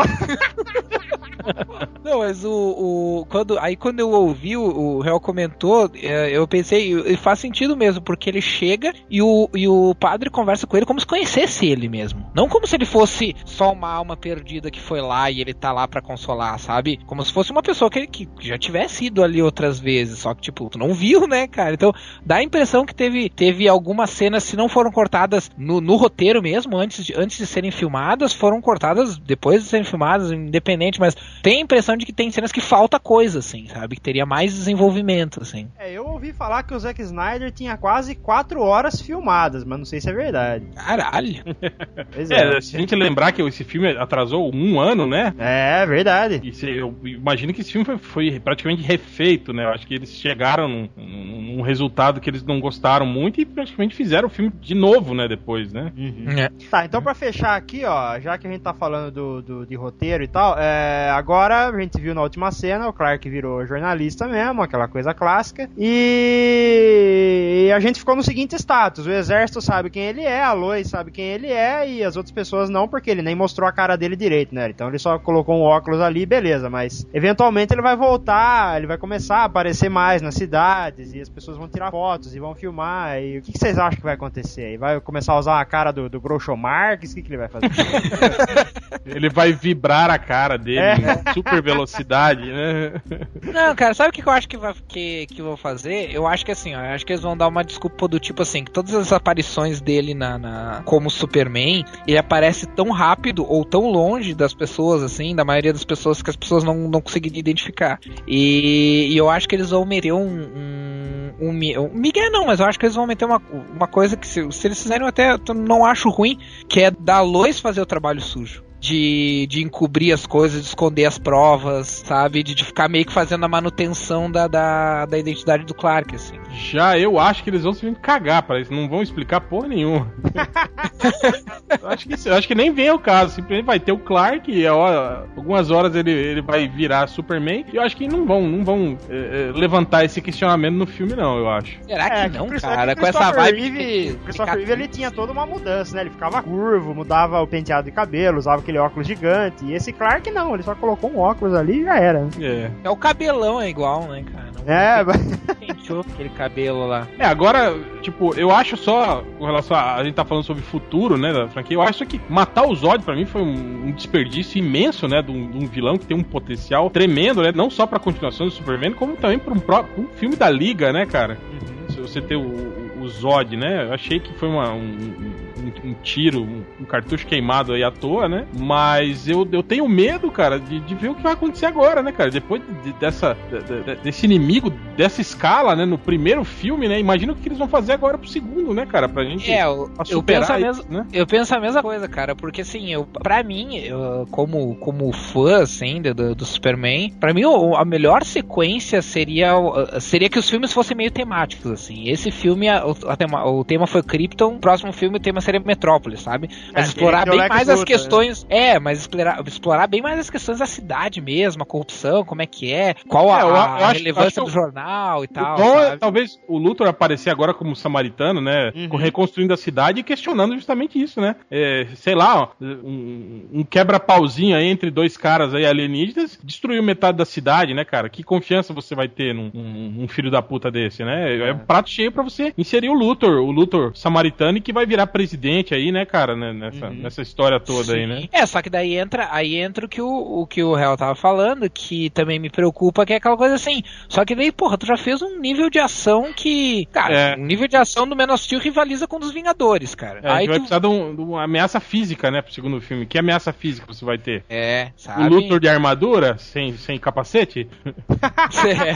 Eu adoraria que, pe- que pegassem o bizarro, só que assim, aí vai ser o super-homem Então, lutando com, foi- foi- com foi super-homem bom- de novo. Foi sabe? bom você ter falado isso, porque a, a Amy Adams falou numa entrevista que ela espera que o segundo filme tenha o Luthor apresentando o bizarro. Então acho que ela já deu a dica, tá ligado? Aham. É, eu acharia interessante porque assim, o Bizarro é outro personagem que necess... que uma que, que ele dá vazão pra, pra fazer ter um viés também mais ah, emocional, assim, drama, um arco dramático interessante. Ah, e, e porque também é um, um, um vilão que no cinema nunca teve sua chance de brilhar, vamos dizer assim, né, cara? Eu não, não, não vou com a, laje do bizarro, não, cara. Eu não, não acho. ele- Ah, eu gosto, cara. Eu gosto. Eu gosto dessa. Eu gosto dessa vibe meio Frankenstein do, do Monster Squad dele, sabe? É, eu também De acho ser que um, um bobaião que, que só quer fazer o certo, mas só faz cagada querendo fazer o certo. Eu gosto disso. Ah, eu, acho que, dá pra a gente co- corre muito risco de se virar alívio cômico, assim, sei lá. Ah, isso é verdade, cara. Por isso que eu digo que, tipo assim, teria que ser um arco dramático mesmo, assim, dele, dele parecer um coitado, um retardado mental, assim, sabe? Que daí É. tu, tu não teria como rir dele, tu teria pena dele, sabe? Ah, mas aí o cara não é vilão, cara. É, Não, aí eu as acho pessoas que- vão ficar com dó dele, cara. É. Não, mas aí é que tá. Tá, mas o, o Zod também, cara. Porra, vocês não ficaram com dó do Zod, cara. Não, o eu Zod é o Superman cara. de Krypton, Não, cara. o Zod é o filho da puta, ele queria Não, destruir o Zod- planeta, cara. Não, você tá de brincadeira, cara. Pô, o Zod é o Superman de Krypton, cara. Se vocês forem, fossem kryptonianos, vocês viram. Foda-se, acabou o Krypton, cara. Nós somos- É, caguei, Você, velho. você é amigo do. Você é kryptoniano agora? Vai pra lá, cara. Porra. É Dá humano. pra eles, então. É, dá pra ele, exatamente. Pula no, no buraco negro lá junto com os outros, porra. Não, mas eu acho que. Mas, mas eu acho que. Eu acho que justamente. Eu acho que a, a única vantagem de pegar um. Para, para encerrar meu argumento, a única vantagem de, de fazer um Superman mais realista, entre aspas, assim como o Hell, eu também não gosto muito de usar essa palavra, mas na falta de um termo melhor. ah, a única vantagem de usar um Superman realista é tu entrar nessas áreas de cinza, assim, de, de, de trabalhar essas coisas do que, que é certo, do que, que é errado. E, e o bizarro, dentro dessa, dessa concepção de colocar ele não como um vilão, mas como alguém que é muito perigoso, se for deixado livre, cria, cria dilemas morais interessantes pro Superman, assim, sabe? Então eu acho que seria um vilão interessante dentro dessa vibe. hein? E daria pra eles, se, né, se batalharem entre si. Então, beleza, senhores. Muito obrigado pela participação. Façam seus, seus jabás aí. não, eu não vou fazer jabá. Joguem no Brainstorm 9 no YouPix. Podcast Brainstorm 9. Eu Já acabou, lá. porra. Já acabou, né? Nós, o- nós É. perdemos, né? Que merda. Eu Nós perdemos lá. e o MRG também. Ah, chupa, MRG. Então tudo bem. Então, legal. Eu O- estava lá no debate que teve entre DC e Marvel, fui dos palestrantes e eu contei o final do Super-Homem e deixei todo mundo puto. Olha que filho. Não levou nem uma sapatada, não, igual o Não, Bush aquela cara, vez. não levei. Depo- e depois é o pessoal do MDM, né, cara? Então, beleza, então é cara. isso. Valeu, velho. Valeu, Marcelo. Falou, valeu.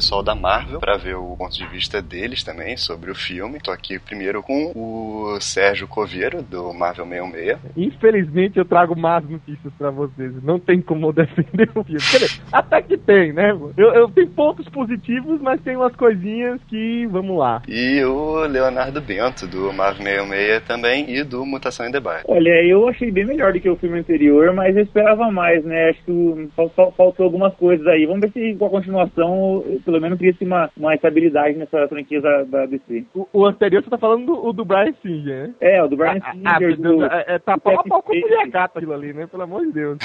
Mas então, vamos lá, vamos ver a opinião desses Marvetes safados. Começando com a primeira pergunta aqui. O filme foi pretencioso demais em questões de efeitos, porradaria, quebração, essas coisas? Cara, o filme foi um filme do Michael Bay, né? E Que é, é tipo Transformers com uma roupa de Superman, assim, tudo. Foi uma meia, aquela meia hora final, a devastação de Metrópolis, pra mim, foi totalmente gratuita, desnecessária, can- cansou os, o- os olhos e os ouvidos. É, e- e- poderia ter sido melhor, né? Tem muita coisa que ficou pouco explorada e a gente sabe que, teve, que a versão do diretor deve ficar 30, me- meia hora, 40 minutos maior, poderia ser mais bem explorada e tirado um pouco dessa, dessa porradaria gratuita aí que não ajudou em nada. Eu não, meu, meu ponto de vista é o seguinte, esse não é nem de perto o grande problema do filme. Porque, na verdade, era uma coisa que a gente já esperava até de algum momento acontecer num filme do Superman. Historicamente, é um filme que, desde a época do Christopher Reeves e dos outros, ele fica um filme muito, digamos assim, mais é, é, cabeça, né? Já que o grande vilão sempre dele é o Lex Luthor e ele não vai ter essa quebradeira com o Lex Luthor nunca, né? A não ser que ele mate na primeira soco. E é uma coisa que a gente já esperava do Superman. Então, pra mim, pode ser gratuito ou não. Se eu só for questionar isso, muita gente vai dizer, ah, também teve em Vingadores. E, e eu acho que esse não é um grande problema. Eu- acho que já, a gente já esperava que isso acontecesse. Tudo bem que os primeiros trailers é, davam a impressão do contrário, né? De que era um, um filme muito mais reflexivo, né? Aquela, aqueles primeiros trailers lá que era, parecia propaganda de, de sabão em pó, né? E, e aí, digamos assim, a gente já nos outros trailers viu que ia ter um- algumas cenas mais, é, digamos assim, de porradaria, né? Esse não é um problema, na minha opinião. Tudo bem que houve exagero, houve, digamos assim, né? A justificativa por que Metrópolis hoje não existe no mapa mundial, né? Porque ela foi destruída nesse filme. E, mas, assim, era uma coisa que eu esperava. De longe, pra mim, não é nem de perto o principal problema, né? O que eu acho é o seguinte, é, o trailer, né, essa, essa visão mais intimista do, do que mostrou no trailer e tudo mais, principalmente aquele momento em que o, em que o, o trailer focava muito, aquele, os primeiros trailers em que tinha, por exemplo, o Superman é, sendo preso e tudo mais, aquilo no filme demora cinco minutos, ele é preso, é, se- ele se entregou, ele conseguiu já jo- jogar a lorotinha rapidamente lá tudo, vi- virou o lado e começou a ajudar o governo americano. É, aquilo ali poderia ser desenvolvido muito maior, faltou desenvolver mais aquela ideia de que o Superman é, levaria medo para o governo americano, levar, poderia levar medo para as pessoas. Isso aí acabou sendo muito corrido no filme. Ficou uma ênfase muito grande em cripto no começo, no final essa, essa, essa porradaria exagerada. Faltou, acho que, um- o meio de campo ali ser maior. Por que, que o Superman poderia ser essa grande ameaça? Isso não foi tão bem desenvolvido. Eram poucas pessoas que conheciam o Superman de vez em quando. A Lois foi revelando a, a situação ao- aos poucos pela imprensa. Acho que faltou ele virar realmente esse medo. Aí ele virou medo de, de um dia para o outro, de uma hora para outra. Ele reverteu a situação também de uma hora para outra. Ficou muito corrido esse meio de campo aí. Não, eu acho que o Superman surgiu no filme, né? Ninguém conhecia, tanto que o nome é usado aí. Mas enfim, eu, eu depois vou dar um parecer geral. Beleza. Segunda pergunta. Christopher Reeve ou Henry Cavill? E aí? Ah, difícil, né? É, di- é muito difícil comparar atores com quatro décadas de diferença e tudo mais. A, a- a perspectiva era diferente. O próprio é, o, o, o- o tipo físico é diferente, né? Do que era exigido num filme de hoje, do que era naquela época. Acho que o Reeve é muito marcante, né? Tudo ele vai sempre o Superman. Tipo, eu, como cresci assistindo aqueles aventuras de Lois e Clark na televisão, achava que que o Dean Kane também era um bom Superman. Então, cada, cada vez vai mudando, assim, o que a gente espera do personagem. Mas o Reeve vai ser eterno pra mim. É, essa pergunta eu que concordar com o Bento, assim, por questão dele marcar de infância, a gente tende a ficar preso, né? Só que o, o Superman do Christopher Reeve é, é aquela coisa austera, né? Marcante. Eu não tenho como é, é, dizer que eu não gostei do Henry Cavill, porque parte do filme, até que vou dizer mais pro final isso aí, não é só apenas um filme sobre Superman, é um filme sobre uma entidade qualquer, uma criatura que veio do espaço, né? E tenta se acomodar na Terra. E isso o Henry Cavill me convenceu bastante. Ele é um Clark Kent muito melhor, na minha opinião, do que o Christopher Reeve fez do Clark Kent. Eu- Ele me comprou, digamos assim, todos os problemas que, ele, que o Clark dele, né, que o roteiro pedia pra mim. Agora, como o Superman, a figura austra, é o Christopher Reeve. Então, assim, tu pega melhor Superman, Christopher Reeve, melhor Clark, Clark Kent, eu dizia que era o Henry. Pronto. É, uma boa, uma boa análise, eu acho. E, e- e não que eu, eu desgoste do, do, do Cavill aí, do Cavill. Agora, gostei bastante do, do, do ator, gostei, acho que me convenceu em, em várias partes. É algo que eu acho que faltou na minha Lois Lane, que eu acho que, que sobrou no Superman em geral. Acho que convenceu bastante. Beleza. E o, o vilão, o Zod? Vocês acham que o vilão convenceu e a morte dele era necessária? Olha, eu acho que é, a, gente, a gente sempre vinha esperando um Lex Luthor, né? Ou mais os mais avisados poderiam esperar também. Eu não leio Superman, não conheço muito da mitologia, tive que pesquisar bastante, logo, uh, um pouco antes, logo depois que eu vi, que eu vi o filme. Eu acho que o, vilão convence, sim, uh, mas só não convence aquele estilo ca- caricatural dele. Ele é muito efusivo, vamos dizer assim, nas reações,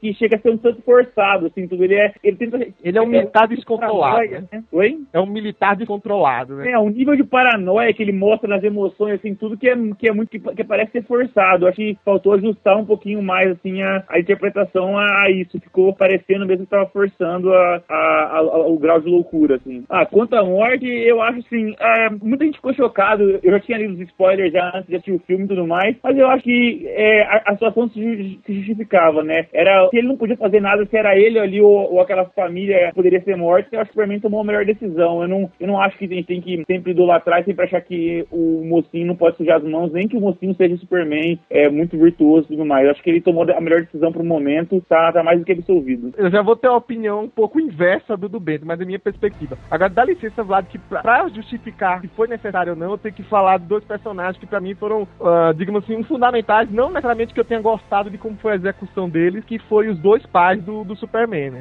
Aham, pode falar. Que, então, o Zod, pra mim, é, é aquela versão né, caricata de militar descontrolado, né? Que quer tomar o poder, quer manter a, a- na, na visão dele a perpetuação da faria de tudo. É, o ator, digamos assim, fez, ele fez o roteiro do Zack Schneider, que pra mim era um roteirista super valorizado no, da DC, na minha opinião, né? E que foi ele o grande responsável pra ter essa morte. Inclusive, ele falou, né, que a ideia original do roteiro lá do Goya era uma, e ele falou: não, tem que morrer, não importa o que faça, pode, não precisa nem ter motivo. Tem que morrer, por quê? Não, porque tem que morrer e acabou. E aí entra a minha questão seguinte: qual é a moralidade desse personagem que é o Clark Kent? Eu não vou nem falar Superman, porque Superman surgiu assim ao Léo. Você olha no- nos quadros, eu conheço pouco do, do Superman. Na verdade, eu até não gosto muito do personagem, porque eu acho que é um, um, um tema difícil de trabalhar. A Marvel re- resolve esse problema de super-herói capaz de tudo da seguinte maneira: a pessoa que é super descontrolada é que nem uma pessoa com, com grandes poderes, né? E que a chance dela corromper é muito fácil. E todo herói que é meio Superman na Marvel é meio maluco. Já não, ele é o Capitão América, né? Ele tem todos os valores de, de mocinho com o poder de um deus. E aí é que entra a questão do Superman, que, digamos assim, é o diferencial dele, né? O Capitão América com poder é, máximo, né? Só que nesse filme eu, fico, eu parei pra me questionar a todo momento qual, onde é que o Clark pegou a moralidade dele. E aí entra o, o, o Papa Kent, né? Que é o, o pai do Jonathan, né? O nome Aham. que é um excelente ator, que é o, o Kevin Costner. Só que o, o papel que deram pro Kevin Costner, e era meio é, lógico disso, né? Se ele tem um filho que ele teme que o filho seja relevado porque tem uma coisa especial nele, e ele, em vez de toda hora se preocupar de dar mais moralidade ao Clark, não, toda vez que o Clark ia usar os poderes dele, mesmo que era pro bem, ele dava um puxão de orelha. É, é, ele tem uma hora que ele questiona o menino, e se o, é, eu faria o quê? Eu deixaria os meninos morrerem ali naquele caminhão? Aí ele fala, sim, porque às vezes as pessoas morrem e a gente não precisa fazer nada. O, o, o ator trabalhou muito bem, mas eu acho que deram, digamos assim, uma visão do Jonathan Kent meio cruel, que nunca, digamos assim, ele poderia ter virado o escoteirinho que ele virou. Do, do- do jeito que o Jonathan criou ele, não era nunca pra ele ter uma visão de Superman. Agora, o ator é magnífico. Em um momento em que é, é, salvou, pra mim valeu o filme todinho. Foi na hora da- do furacão, que aí ele fala assim: não, meu filho, se esconda, eu não quero que você revele os poderes, mesmo que tenha que significar minha morte. Que é isso que eu tava falando. Só pode sacrificar tudo menos você. É, é o,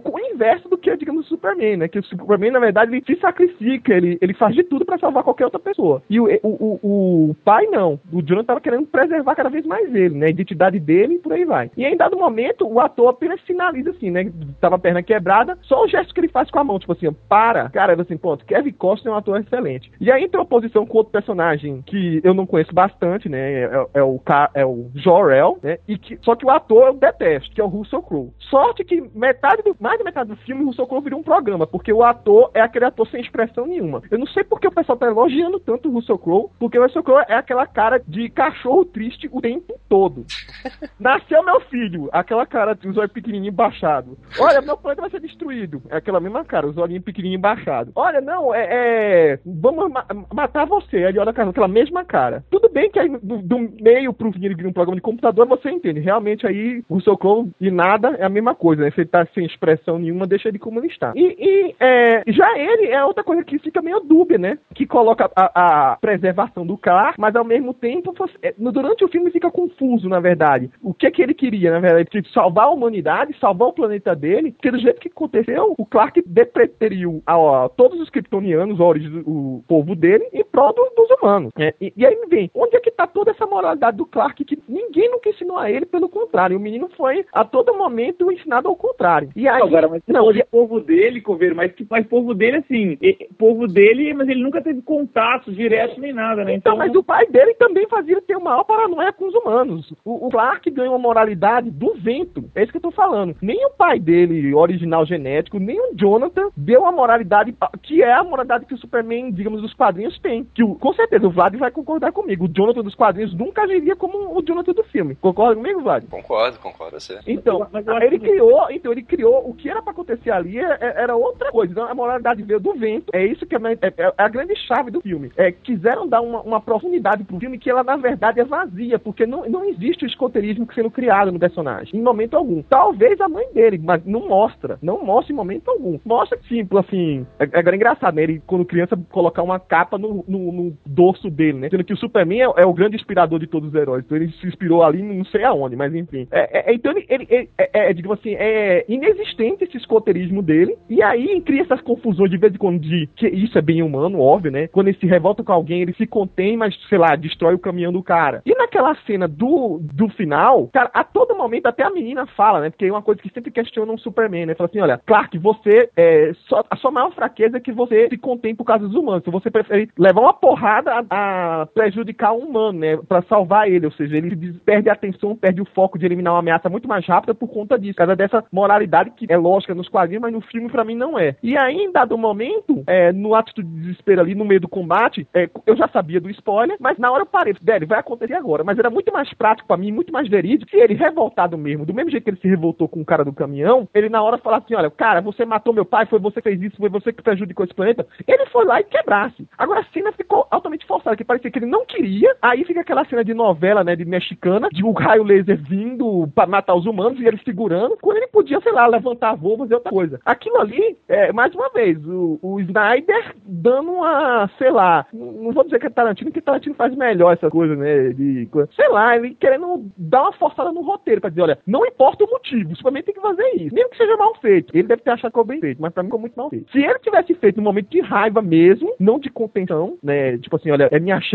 agora, segundos, ele vai, o raio laser vai bater, não vai, não sei o que, blá, Pra mim, se fosse uma coisa instantânea, eu comeria, eu engoliria mais na história. Mas do jeito que foi feito, pra ele quebrar o pescoço e depois ficar chorando, me engano, ah, qual é? Isso, isso ficou completamente, completamente forçado. Difícil. Olha, jura você, é, o pessoal vai achar que isso é crítica de Marvel, não. Eu sou mais crítico dos filmes da Marvel possível. Teve muitos momentos bons desse filme, certo? Mas ele é uma coxa de retalhos que o cara quis dar bons momentos, entendeu? Mas ele não soube costurar. Então, e pra mim, ficou inverídico, né?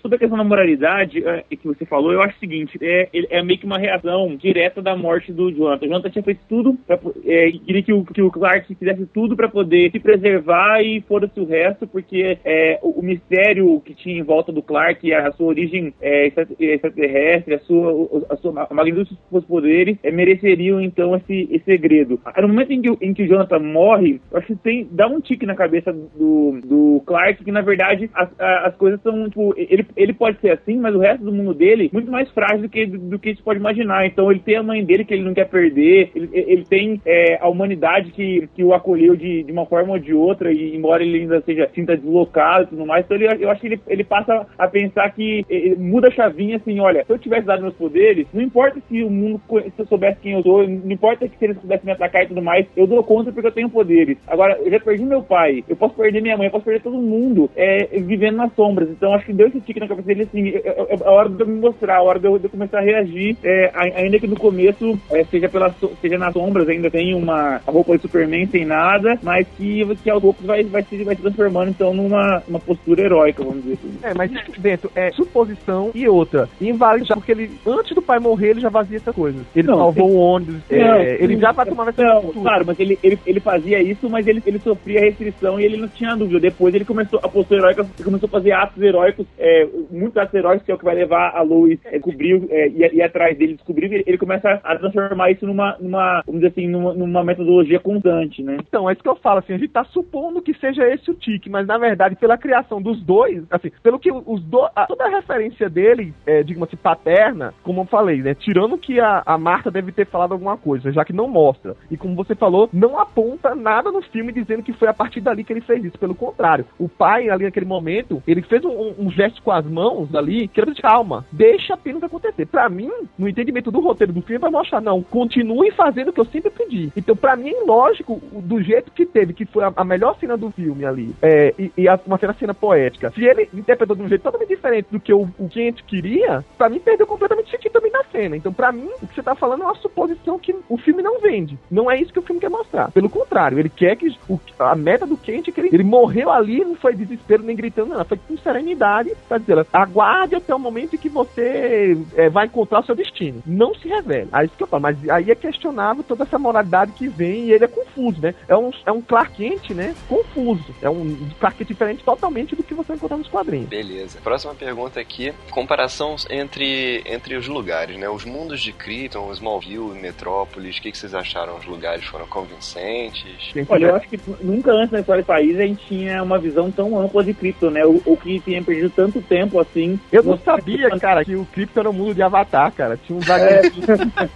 Então, eu, eu gostei da, da- do visual de Krypton. Eu, eu só acho que pra uma sociedade tão, tão assim, evoluída, faltava um, um shopping center, algumas coisas mais legais, um, um American Way of Life, um, um American Way of Life, uma pornografia, alguma coisa assim que, que, é- o futuro do mundo. Mundos evoluídos são assim. Ah, mas com o chato do Russell Crowe, né, sendo cientista supremo, aquele mundo ia ser muito tapado. É, então, assim, sabe, a, os caras moravam numa casa mó, mó escrota pra caramba. O Urso Crow morava numa, numa casa gigante, só ele e a mulher dele. Cadê a família? Cadê se o cara não tem todo mundo ali? É, é meio estranho, a, a cidade era realmente estranha. Embora eu tenha gostado desse visual futurista é, de, de Krypton em geral, assim, tudo. E quanto a Metrópolis e. Bom, Eu queria, eu queria mais foco em Smallville, né? Porque também acompanhei um pouco da série e tudo. E acho que não foi nem citado o nome das, das cidades, né? Então, assim, é, literalmente, acho que faltou também. Seria mais legal se eles usassem os nomes. Porque no filme do Batman é Gotham de, do filme inteiro, é, cara, cinco minutos é, é menção a Gotham e tudo mais. No filme do, do Superman pareceu qualquer coisa. Poderia ser muito bem ser uma Nova York ali ou outra cidade. É, acho que não fala, né? O, o, ou fala o nome de Metrópolis. Então eu não lembro agora. O Vlad que vai lembrar bem, mas eu não lembro. Que eu vi na pré- na- na pré-estreia faz duas semanas, três, duas semanas e meia, eu não lembro agora. Eu, eu,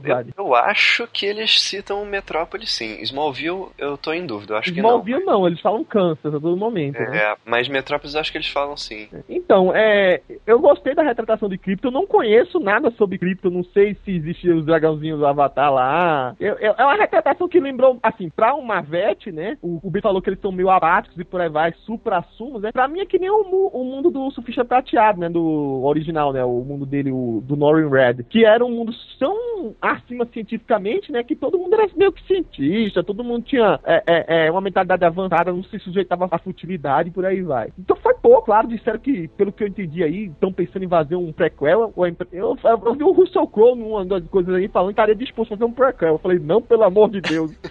faça um prequel do, do Jonathan Kate, mas não faça do.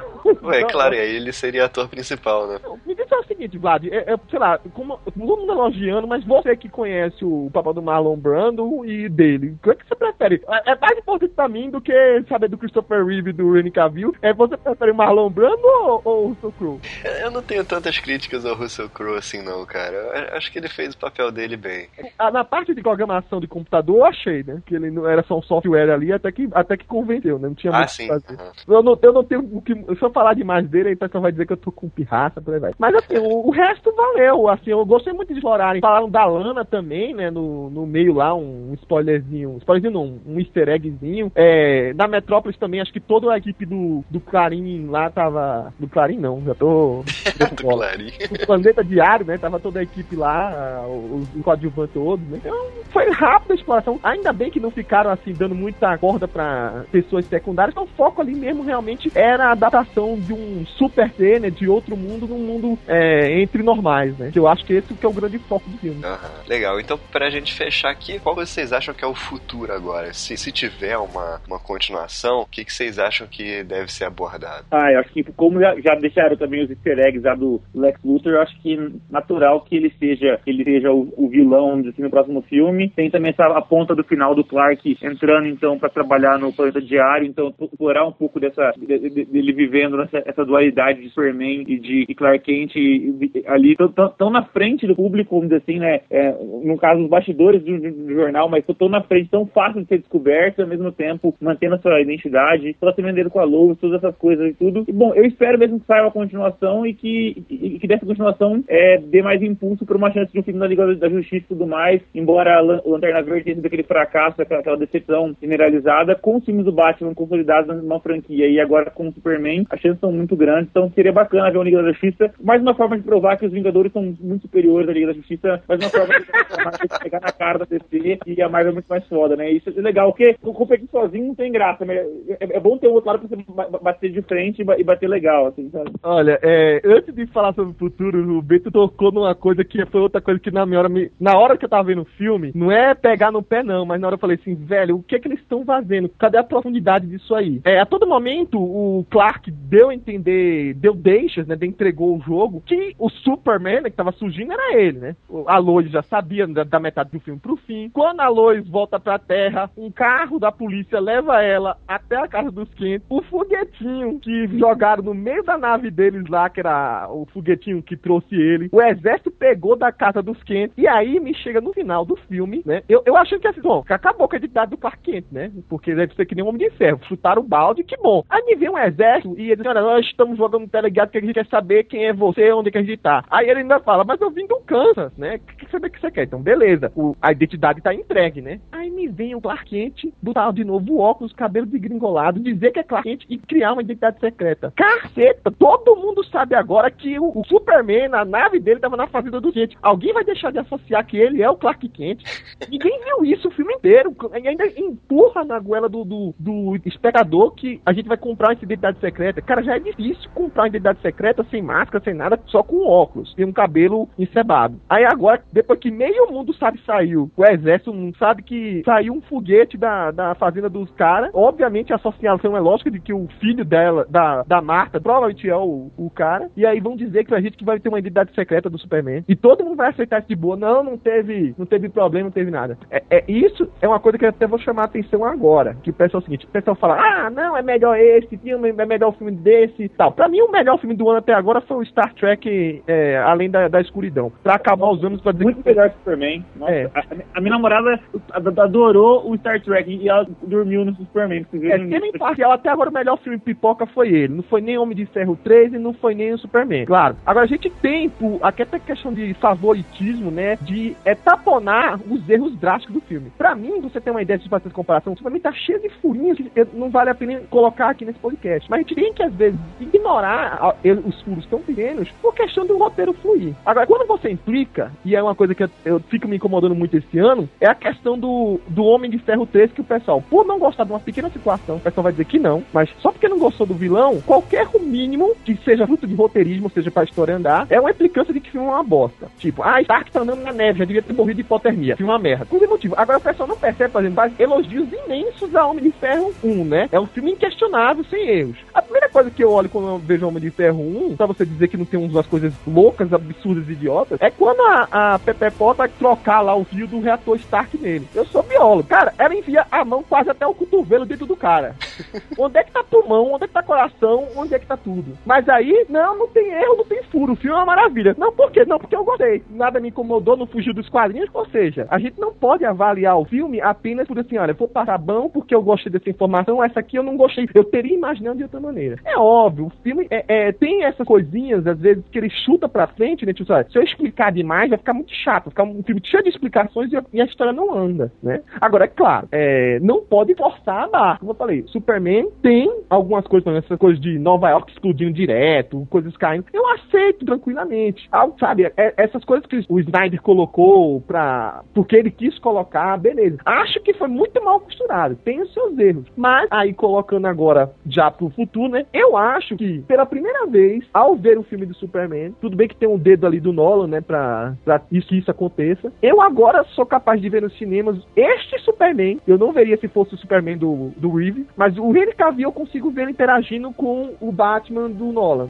Principalmente porque ele consegue ser um personagem mais humano. Por sinal, assim, se o Nolan for inteligente, o Batman dele vai ser um manipu- manipulador da porra na Liga da Justiça, e esse Superman aí vai ser um pobre coitado, né? Então, o Superman ficou muito mais crível aí, né? Ele, ele é um Superman mais falho, é um Superman que, que vai ter dúvidas, e aí que vai ter um papel fundamental. Ele não vai estar tão Deus. Ele apenas, dessa vez, um cara imensamente forte, mas que, por ser exatamente imensamente forte e não ter o controle completo do que fazer com os poderes dele, ele ficou mais humano pra dar num filme, pra estar junto dos outros. Não muito diferente, ele, ele agora E pra dar num filme ele tá mais humano, como que é, virou, virou já é, triple X já a classificação do filme, como é que é?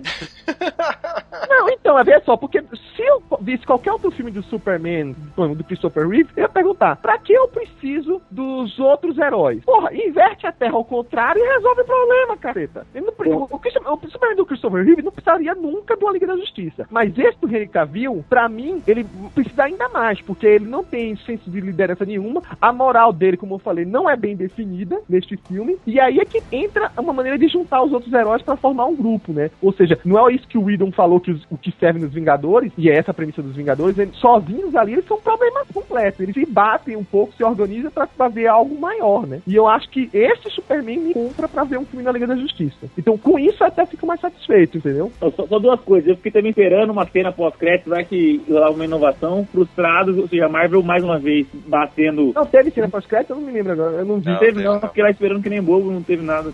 E, assim, É, a- a- a- o lance do Lex Luthor que você falou que deu plot pra isso. Eu não me lembro. É, é, é como, que- como chama a empresa lá que tinha, o caminhão com, com, com o emblema da empresa Ah, dele? tá, esses easter eggs assim, eu pensei que tinha aparecido alguma coisa. Não, não, isso aí. Falta do, do Lex aparecendo lá, sabe? Uma coisa que, que incomoda dessa destruição gratuita de Nova York também é que Vingadores, logo depois que a Marvel tem a mania disso, né? Por conta que existe uma pessoa chamada Jonathan Jameson que destruiu um prédio, ele reclama que os heróis são uma bagunça e tal. É isso, Metrópolis eh, foi completamente destruída, não existe mais no nosso mapa, né? Também detonou ela todinha. E todo mundo achou ok, normal. Eu até vi uma tirinha engraçada antes de ver o filme, que é tudo destruído, Superman. Assim, agora pode salvar, é, pode falar que eu salvei o mundo. Mas é, é o que a gente queria ver, né? É, é, é ter um personagem do, da, do poder daquele, a gente queria ver que alguém desse um soco nesse, um soco nele e fosse rebocando prédio a prédio, né? Isso a gente queria ver, tava sentindo falta já, né? Mas no fim das contas, o Superman tem um alento que ainda vai sair o filme do Wolverine e tem tudo pra ser pior do que o Superman, então ele não vai ser o pior filme do ano, né? Beleza. Suas notas rapidinho. né? Cara, eu dou 7, porque assim, tirando as besteiras que teve dessa costura ou das forçações de barra, foi um excelente filme, mas não é essas coisas todas não que o pessoal tá cantando, não. Olha, se, se Lanterna Verde for zero e Vingadores for, for, for 10, acho que tira entre 6 e 7, 6,5, vamos dizer assim, pro Superman. Beleza, então, gente. Agradeço aí a participação de vocês e o espaço de vocês pra fazer o jabá. Então, só pra finalizar, é, mais uma vez, o seguinte, eu comecei falando que ia xingar e por aí vai. É o seguinte, eu acho que é, é, pro que o personagem é, tá, do Superman, que eu acho que as histórias dele são difíceis de escrever, ainda mais levar pro cinema, foi um, um filme excelente. Como eu te falei, é, eu tiraria o Snyder completamente do, do roteiro, porque ele só deve dar sugestão de merda, assim como nos quadrinhos aí. E eu colocaria uma coisa mais sensata, mais dedo do Nolan nessa história, qualquer coisa desse tipo, né? Mas eu achei que ficou bom, né? Então, é, é, dentro de parâmetros, assim, eu acho que. Não vou dizer que ficou pau a pau com o Homem de Ferro, porque eu sou daqueles que, que gostam muito, acho que o Homem de Ferro 3 é tão bom quanto o primeiro. Mas tá bom com qualquer filme da Marvel. Então eu, eu simpatizei com o filme. E vocês que querem ouvir a, a, a gente agora, né? Descansar um pouco o ouvido só falar sobre DC, essas coisas desse tipo, né? Ver o outro lado da moeda, a gente tá lá no nosso site www.marvel666.com. A gente tem o nosso podcast nominado, que já tá chegando perto da é, edição 50. E também, aí eu passo a palavra pro nosso amigo Bento fazer o jabá dele. Bom, isso aí, então, é, o, o segundo podcast do Marvel Meio Meio, Mutação em Debate, conduzido por mim. Então, se querem ouvir sobre a franquia Mutante, especificamente sobre esse assunto, é, mensalmente a gente está lá com o Mutação em Debate. Falaremos também agora do programa que está saindo agora em julho sobre o Wolverine também, para quem quiser conhecer a cronologia antes de poder assistir o filme. Então, acho que é uma boa também. Quem é de- decenal está meio perdido também pode ajudar, embora o filme vai ser uma frustração, uma decepção, como todo mundo está esperando. Agora, quanto ao Superman, eu acho que para o tamanho da DC, pra grandeza da DC, foi mais que suficiente, tava bom. Faltou só o Batman, porque pro filme ser melhor. Mas no mais, para o tamanho da DC, uma editora menor assim, eu acho que colocou o suficiente, né? Assim, tudo. Não, não deixou de desejar, não. Mas teve easter egg do Batman, pô. Teve um posterzinho lá do Kit É. Carlton call the, the, e, call, e chame o Batman, né? É, bom, é isso, pessoal. Então, obrigado pela participação. Beleza, então, pessoal. Valeu. Falou. Estamos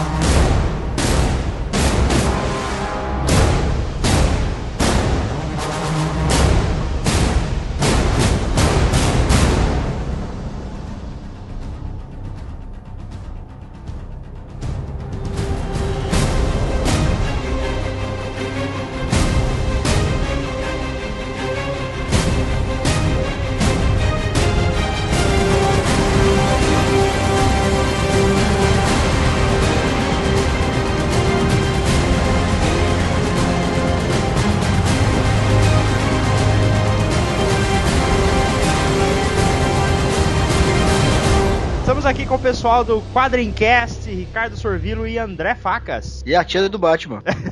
Ah, é sempre ela, né? É sempre ela. É quem todo mundo quer comer, né? É lógico. Ah, então vamos lá, ó. A galera andou falando aí, principalmente a crítica dita especializada em cinema. É, bota umas 50 mil aspas aí. né? É, exatamente.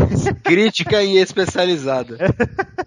que o filme teve um grande exagero de efeitos especiais, porradaria e tudo mais. Então eu pergunto pra vocês, vocês acham que ele foi muito pretencioso nesse sentido? Cara, não tem como não ser, cara. Você tá falando de um filme que quer mostrar uma civilização alienígena, que quer mostrar um combate de dois super-humanos e caralho, é um filme de super-herói, porra. Filha da puta. Você não quer que- ver efeito especial? Vai ver filme iraniano. Não, mas olha eu- só, os, os caras, os caras sempre reclamaram que, o, que os filmes do, do Super-Homem eram muito parados, que ele nunca mostrava os poderes, que não tinha porrada tal, não sei o que. Aí agora os caras fizeram, os caras reclamam que tá exagerado. O que os caras querem então? Não sei. Reclamar. É, querem reclamar, né? É, eu, eu acho isso, sei lá. Não, É, basicamente é isso, o povo quer reclamar, cara. É, antes o nego falava que o filme do Super-Homem era muito parado e que não tinha graça porque era muito paradão. Agora que tem ação desenfreada à torta direito, o nego fala que é exagero. É, Ô, exi- eu- eu- existe uma preocupação aí que o, o próximo filme possa não, atingir as expectativas do, do primeiro, porque o primeiro teve tanta porradaria que no segundo só, só se explodiu o mundo pra, né, pra ser melhor, né?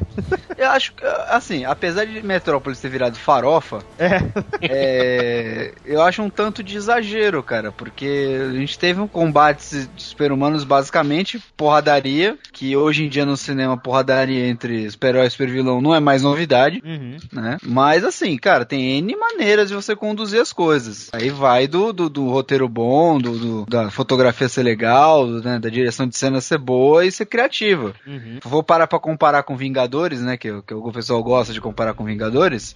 é, pô, teve uma invasão alienígena. O que, que é maior que isso? Uhum. For parar pra pensar, ah, não vai poder ter mais coisa. Poder pode, ué. Só que vai ter que ser criativo, né? Uhum. É assim, até agora eu não vi uma crítica, honestamente, uma crítica que eu falo, pô, tá, tá aí, o cara achou um ponto. Eu tô vendo crítica dos caras que estão indo, indo já é, é, querendo reclamar. O cara quer arrumar uma desculpa, e aí fica arrumando qualquer coisa. Aham. Entendeu? Tipo, o filme perfeito não é, mas assim, desculachado que nem os caras estão falando também não é. Então, Uhum. não dá toma no cu. É, então, beleza. É, e agora, uma comparação aqui de épocas. É, eu já imagino a resposta de vocês, mas mesmo assim eu vou perguntar: Christopher Reeve ou Henry Cavill, cara? Ah, cara, é injusto, velho. É injusto, cara. Não, é, é- é injusto, não vou nem falar, tipo, ah, prefiro o Christopher Reeve. É, é injusto, cara. Você tem aí um filme que tem mais de 30 anos, 35 anos pra ser mais exato, de história, de uma coisa que já tá mais é, é, calcada no imaginário popular, etc e tal, contra o, o- o cara que é Superman há três meses, né, que é o tempo que estreou o filme. Aham. É, É, eu, eu acho que é cada um na sua época, viu? Não, É um, tanto, é um tanto quanto injusto, assim. É, é- e o Reeve ele marcou uma época, né? Ele ainda está muito forte. Mas assim, tanto, ele tanto marcou que muita gente que tá reclamando do filme foi esperando ver o Reeve, entendeu? É, exato. É o que eu falei no, no Quadrincast sobre as viúvas do Reeve, entendeu? As- os caras foram ver o. o- é, quiseram ver o- um novo filme do Homem de Aço, né? É, a- pra, assistindo os filmes do Christopher Reeve. E não tinha nada a ver uma coisa com a outra. Eu acho que, o- que o Henry Cavill ele, ele defendeu muito bem o papel. Melhor até que o Brandon Rouse na, na, na outra. o que não é né? muito difícil, né? Vamos Não, combinar. é, sim, muito, muito melhor, né? Muito melhor. É que o, o, o Routes, ele tava fazendo o papel do Reeve, né? É, exatamente, o que é pior. Esse, esse é o. o- é, ta- talvez é o grande erro dele, né? Mas. Não, mas não é o erro dele, é o erro do, do Singer. O Singer É, mandou o ele Singer fazer. É o erro, é o erro, erro do filme como um todo, né? Erro dele é erro do filme. Mas assim, o Henry Cavill ele representou muito bem, ele tem tudo pra, pra marcar a época que nem o Reeve marcou, cara. Ele tem toda, todo o, o, o- gabarito pra isso. A atuação foi, dele foi legal, é, o porte dele como Superman foi legal, é, a atuação dele foi boa. Agora, só o tempo vai dizer se ele vai conseguir marcar a época ou não, né? Vai depender agora se ele conseguir emplacar uma sequência, se realmente vai vir um filme da Liga da Justiça, e aí fica na cabeça de todo mundo, né? Vocês sabem que ele fez teste pro Superman Returns, né? Fez. É, ele não teve a giromba, né? O tamanho da É, ele giromba não do. tinha a giromba do. do outro Foi cara. por isso que o Singer não quis. não Exatamente, né? O Singer, como é. Foi a, no- a nota de corte foi a giromba. o Henry Cavill tem uma história bizarra, né? Porque ele ia fazer aquele filme do. com o roteiro do J.J. Abrams, né? Qual? Aquele do. Aquele é, Superman Flyby lá. Aquele com, com os, os, os polar? É, é, eu acho que tinha o Urso Polar, que era o MacD das Panteras que ia dirigir, sabe? É, puta, bizarro, velho. Ele, ele, ele tava escalado já pra ser o Super-Homem naquela época. Não, o, o muito engraçado é que ele quase não foi o super-homem dessa vez, né? É, pois é, pois é. Ele tava jogando World of Warcraft com fone de ouvido e não, não ouviu o telefone, velho.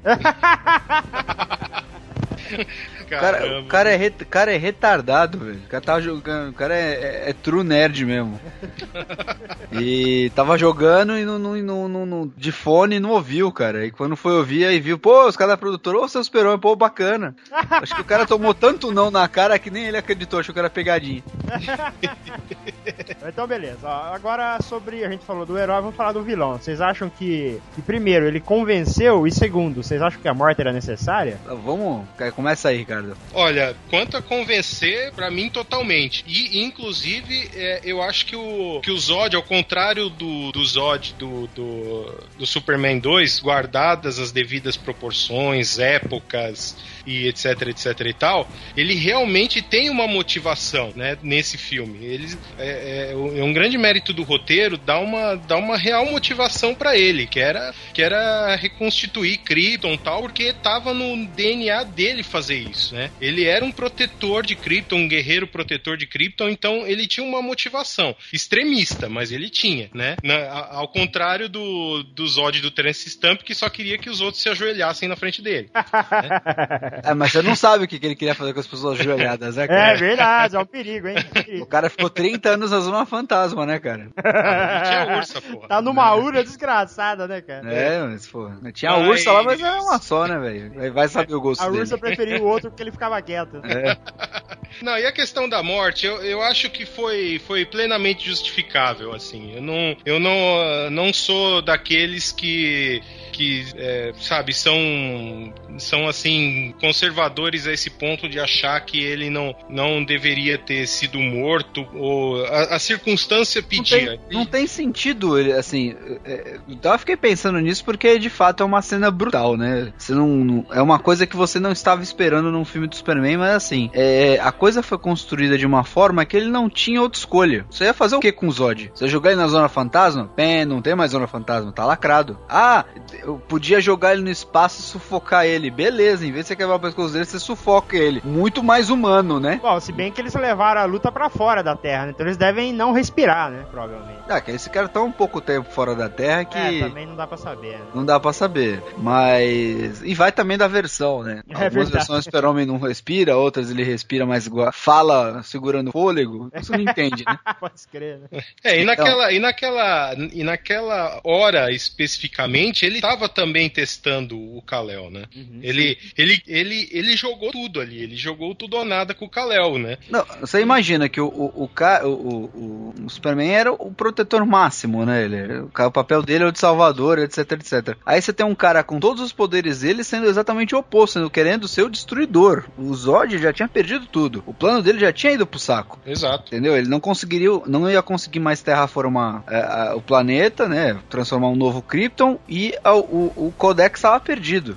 Então, assim, o plano dele já tinha ido pro saco. Ele, agora ele queria destruir, matar, matar, matar até as coisas se melhorar. E assim, é, e vamos lembrar, esse é o Superman que não tem Fortaleza da Solidão, não tem Zona Fantasma, não tem super, não tem super prisões, é, não tinha outra saída, cara. É, e, e vamos lembrar que ele fez, ele, e- e ele também no- nos quadrinhos, né, pós crise, né, ele, ele também matou o Zod e tal, por- porque ele não paralelo. tinha, é, do universo para- paralelo, porque ele não tinha outra alternativa. E rolou Então- o mesmo mimimi, por sinal, né? É, então assim, não é, não é inédito e, e, e também achei um pouco exagerada essa reação das pessoas. Se ele tivesse, se ele tivesse matado o Zod e, e tivesse saindo assoviando e tal, é, foda-se você, é outra história, tipo mas máquina mortífera, né, velho? é, é, não, não foi assim. Mata então, o cara acende cigarro. é, então, não, não foi. Então, É. então não tem porquê também essa, esse mimimi todo, sabe?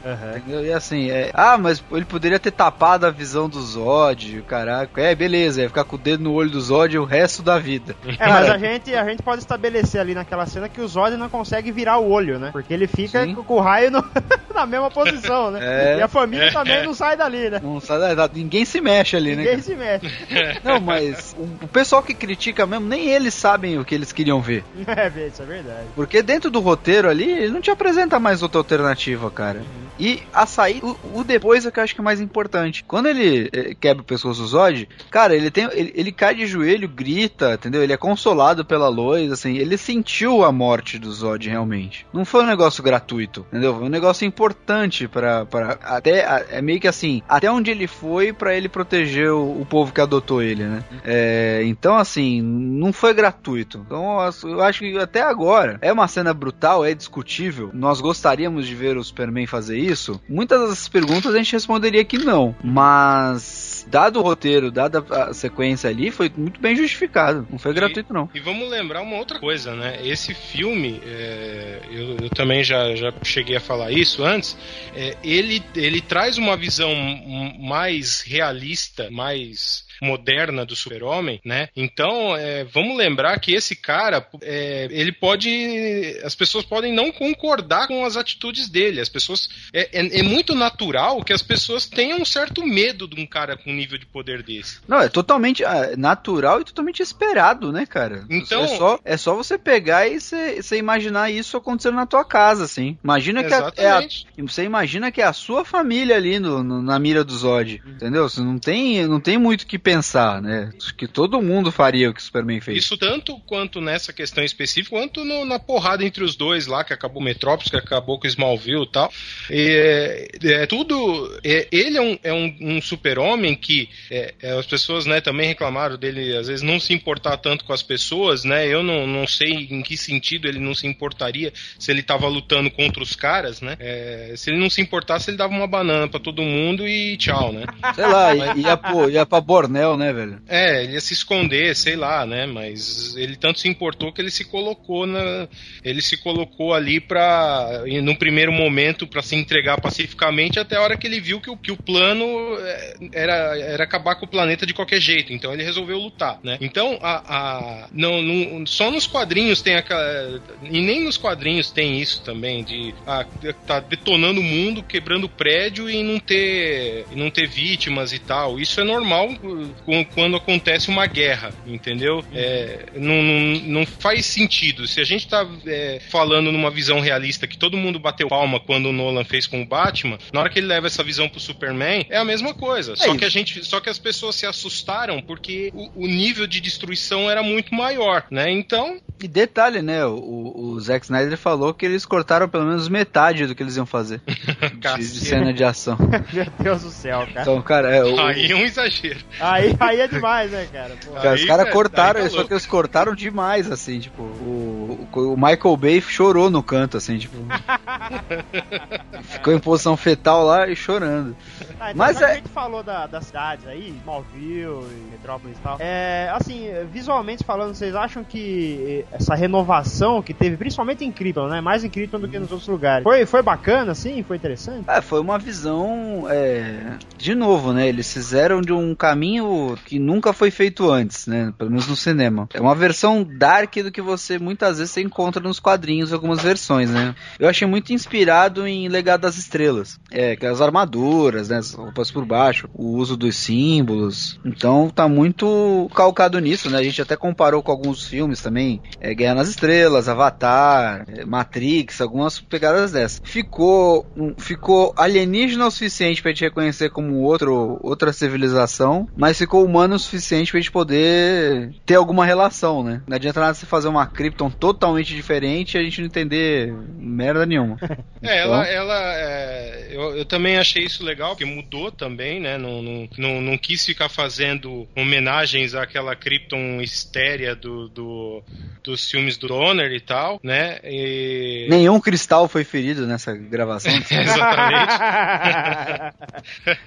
e, e, assim, realmente, tem essas referências vi- visuais a Avatar, assim, né? Aquele, aquele bicho voador e a- aquela atmosfera, assim, com menos floresta e tal. Aquele, aquele negócio lá do, do- do- dos bebês crescendo é, é muito Matrix e tal. Então tem muitas referências muito claras a outras, as outras coisas, né? Mas, mas de uma forma geral, foi, foi isso que o, que, o, que o Facas falou. Acho que é, é reconhecível como uma civilização alienígena, mas ainda humana, sabe? É, porque tem isso também, né? Quando a gente fala alienígena, fica todo mundo pensando em, em ETzinhos, né? Com três dedos e cabeções e olhões e tal, né? Então é, é natural que às vezes né, a gente imagine né, que seja mais próximo ao, ao humano, né? Já que a gente tá. Né, já que o Kalel é um, é um humanoide, vamos dizer assim, né? Humanoide não, é um humano mesmo. Mas mais avançado, né? Tecnologicamente, muito mais avançado. Então é, é muito natural. Eu acho que se, numa, numa visão de um outro planeta, os nossos animais também pareceriam muito estranhos, coisas assim, né? Então é. Então eu acho que foi, foi bem ok, assim. É, eu, eu, eu gostei bastante, né? Assim, é, eu, eu já tinha falado isso lá no, no, no, no dossiê. É um, é um gap do, do- da história do Superman que é, seria legal a gente ver mais, né? Que é justamente Krypton. A gente vê pouco de Krypton, né? Na verdade. A gente sabe que Krypton vai explodir e você tem pouco de tela, quer dizer que você acaba não se importando com, a- com o destino daquilo. E ao fato de você ter um tempo mais de tela pra isso, desenvolver um pouco mais os personagens, criar um pouco de drama, faz a perda, faz a ser um pouco mais trágica, digamos assim. Você se importa, né? E tem, e tem uma mensagem ecológica, né? Sim. Tem uma mensagem ecológica em Krypton, né? Porque eles. O planeta é destruído pelo, pelo mau uso, né? Dos recursos naturais do, do planeta. Eles, Aham. eles extraíram os recursos até ameaçar a vida no planeta, né? Então é, eles fazem essa relação, né? Com, com, com o que a gente passa hoje.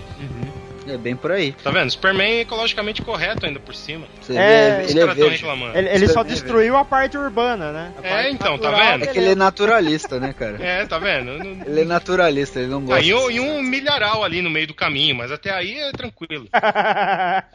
Milharal é o que mais tem no Kansas. velho. É o que mais tem no Kansas, né? Pode escrever.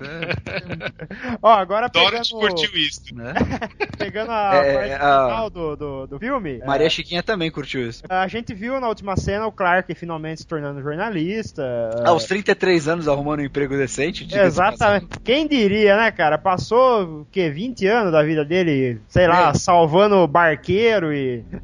Né? 30, o cara com 33 anos não, não tinha trabalhado em nenhum trabalho decente, né? É, Era mas, só mas imagina só, né? pescador. Como, como devia estar o mercado de trabalho em Metrópolis depois do que aconteceu, né? Deve, deve ter morrido uns mil jornalistas ali, ficou fácil pra arrumar emprego. Eles estavam pegando qualquer um, cara. Qualquer Zé, né, velho? Tá passando É. aí. Ô, sabe escrever? Sei. Então é nóis, vamos lá. É, é que o filme ele teve um negócio assim, né? Meio que tirando a Lois e o exército, ninguém viu a cara dele, né? Então, pra ele fica fácil simplesmente usar o óculos, né? As pessoas não sabem quem ele é, né? Agora, como é que isso vai ser numa sequência? Porque eventualmente as pessoas vão tirar mais fotos dele, vão filmar o cara e tal. né? É, mas é, ele mesmo não, não, não é um. Não é aquele Superman clássico que a gente imagina ele lá recebendo a chave da cidade. É, ele não, não, não fica, tipo, pairando no ar, dando sermão em multidões, né? É, nesse ponto, nesse ponto é, me remeteu um pouco à identidade secreta, que o, que o Superman da- daquela, daquela história, ele, ele age nas sombras, né? As pessoas Ah, sim, é verdade. só tem só tem notícia de avistamentos de um borrão que passou no céu e tal. É o que a gente- é o que a gente veria, contato né? A dele do exército só. conhece ele, né? A gente veria borrão, né, pelo voo e super velocidade. A gente veria o cara. É por isso porque que ele não se chama revela, Blur, né? Oi? É, por isso. Chama Blur. Ele chama Blur, porque ninguém vê o que ele é, né? Ele não consegue tirar foto dele porque sai só o borrão. Então, assim, é... esse Superman, eu não acredito que ele ganhe uma estátua no final do terceiro filme que nem o Batman, né? Tipo, é que o Batman saiu até em foto, cacete, mas é, esse ele não tem, não tem esse perfil. Mas, assim, o- esse filme também, Homem de Aço, é uma coisa importante, que ele quebra várias convenções, né, do, do, do, do, do, do super-homem, né? A questão de identidade secreta, a questão da Lois saber a identidade secreta, a questão do, do, do Superman é, não matar, de não ter porrada no filme, né? É, então, seria, seria mais uma complicação interessante, digamos assim, para um, pra um futuro roteiro. Vai saber se um Lex Luthor não consegue matar que ele é o... É, parece que de cara, né? há um consenso que o segundo filme vai ser o Lex Luthor reconstruindo a cidade, né? Ah, não tem como não ser, né, cara? Virou farofa a cidade, porra. não tem alguém, alguém tem que botar dinheiro aí pra fazer, fazer acontecer de novo, né, pô? É, talvez a Lois sirva pra, assim, sabendo quem ele é, talvez ela sirva justamente pra esconder provas que possam revelar quem ele é, né? Fazer o serviço sujo, né? Sim, é, é- a dinâmica mudou, né? Que eu acho, isso que eu achei interessante, né? Além de do filme redimir a Lois, né? Durante 70 anos tida como otária, é, enganada por um óculos, agora ela finalmente ela teve a redenção dela, né? Ela, porra, em 5 minutos ela descobriu quem, é, quem ele era, antes mesmo do Clark aparecer. Então isso, isso é interessante de você explorar, né? Esse lado diferente. Da mesma forma que o Batman não tinha nam- nunca teve uma namorada de infância e depois teve, e, e, e foi um plot interessante, né? Isso é, é- é- eu não vejo. É uma versão interessante, né? Pode ser não ser a, a versão mais icônica que as pessoas têm na cabeça, mas mesmo assim não deixa de ser legal. É, a gente tá falando de um, de um, de um Superman no- do. Apesar deles não, não afirmarem isso, mas acho que pra mim tá muito. E pra maioria tá muito claro que ele é um, ele é um Superman que transita no mesmo universo do, do Batman do Nolan, né? Que, que, é, que é mais falho, que é mais calcado na realidade, que é, não fica. É, que não, não tem muita suspensão de descrença, né? Que você tem que, que realmente há consequências É, ele, dos- das ele atitudes ele- dele. ele parte do seguinte pressuposto, né? Ele pega o super-herói e literalmente coloca ele num mundo, é, mundo realista, né? E num mundo realista com consequências, né? Uhum. E eles trabalham essas consequências pra melhorar o drama do filme, né? Não pra como impedidor, né? Mas é justamente essa força do filme. Então, vocês têm alguma expectativa aí pra sequência? Vocês querem fazer previsões, mãe de Ná? Ah, a, minha, a minha mãe de Ná tá mais do que claro. É O Lex, o Lex Luthor tem que aparecer no segundo filme. Não que seja o vilão é, principal, mas ele vai aparecer fatalmente reconstruindo Metrópolis e finalmente criando a rivalidade, né? Dele querer ser idolatrado ao mesmo tempo que o Superman tá numa crescente de popularidade. Ele pode até mesmo ser um político já, né? Alguém que queira ser um, um futuro presidente, não sei. E eu gostaria muito de ver, tipo, é, é, um Luthor reconstruindo a cidade com uma tecnologia revolucionária e essa tecnologia ser Brainiac, né? Mas finalmente para pro Brainiac aparecer na- nas telonas. Mas vamos aguardar, né? A gente também, final de Batman Begins, todo mundo pensava o que, que ia acontecer. Era meio que óbvio que o Coringa aparecesse e deu no que deu, né? Pois é. Né, então, como, são os me- como são os mesmos envolvidos, né? E eu sou um do que falou que o Coringa tava uma bosta com essa cara de mendigo pintada. Olha, se arrependeu, Entendeu? hein? Me arrependi amargamente, cara. Olha. Então, Entendeu? Então, vamos agora. Agora eu espero pra ver, entendeu? Agora eu tô mais, tô mais velho, tô mais sábio, vamos esperar pra ver. né?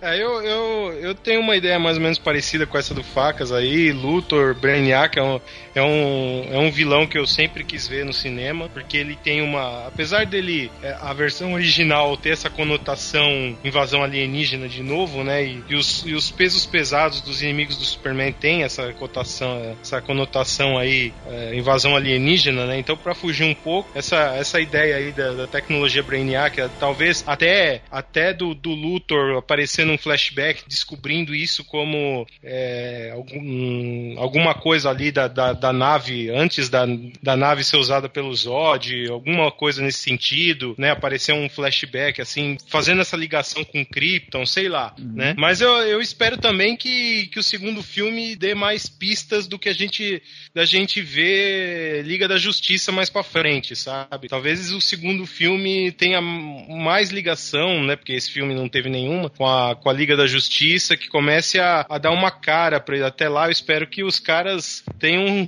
feito um plano, né? Porque até agora não parece ter plano nenhum do que vai do que vai ser Liga da Justiça, né? Então eu só espero que eles que eles realmente comecem a pensar em fazer Liga da Justiça, já que o filme aparentemente aí, né? Aparentemente não, né? Deu certo, né? Acho que acho que os pode... estão mostrando que deu certo. A gente pode falar que a gente pode falar que deu certo, sim, cara. Agora. É, até o momento tá com 620 milhões de arrecadação. É, pode não ter dado certo num nível Vingadores, mas com Porra, certeza. Mas sim, Vingadores tira... teve uma preparação com vários filmes é, antes. Exa exatamente. Você tirando aí o, os Batmans uhum. e tirando aí Vingadores e agora Homem de Ferro, eu, pô, foi o, o, filme de maior bilheteria dos super-heróis dos últimos anos. Uhum. E teve filme de super-herói pra cacete. Pois é. é.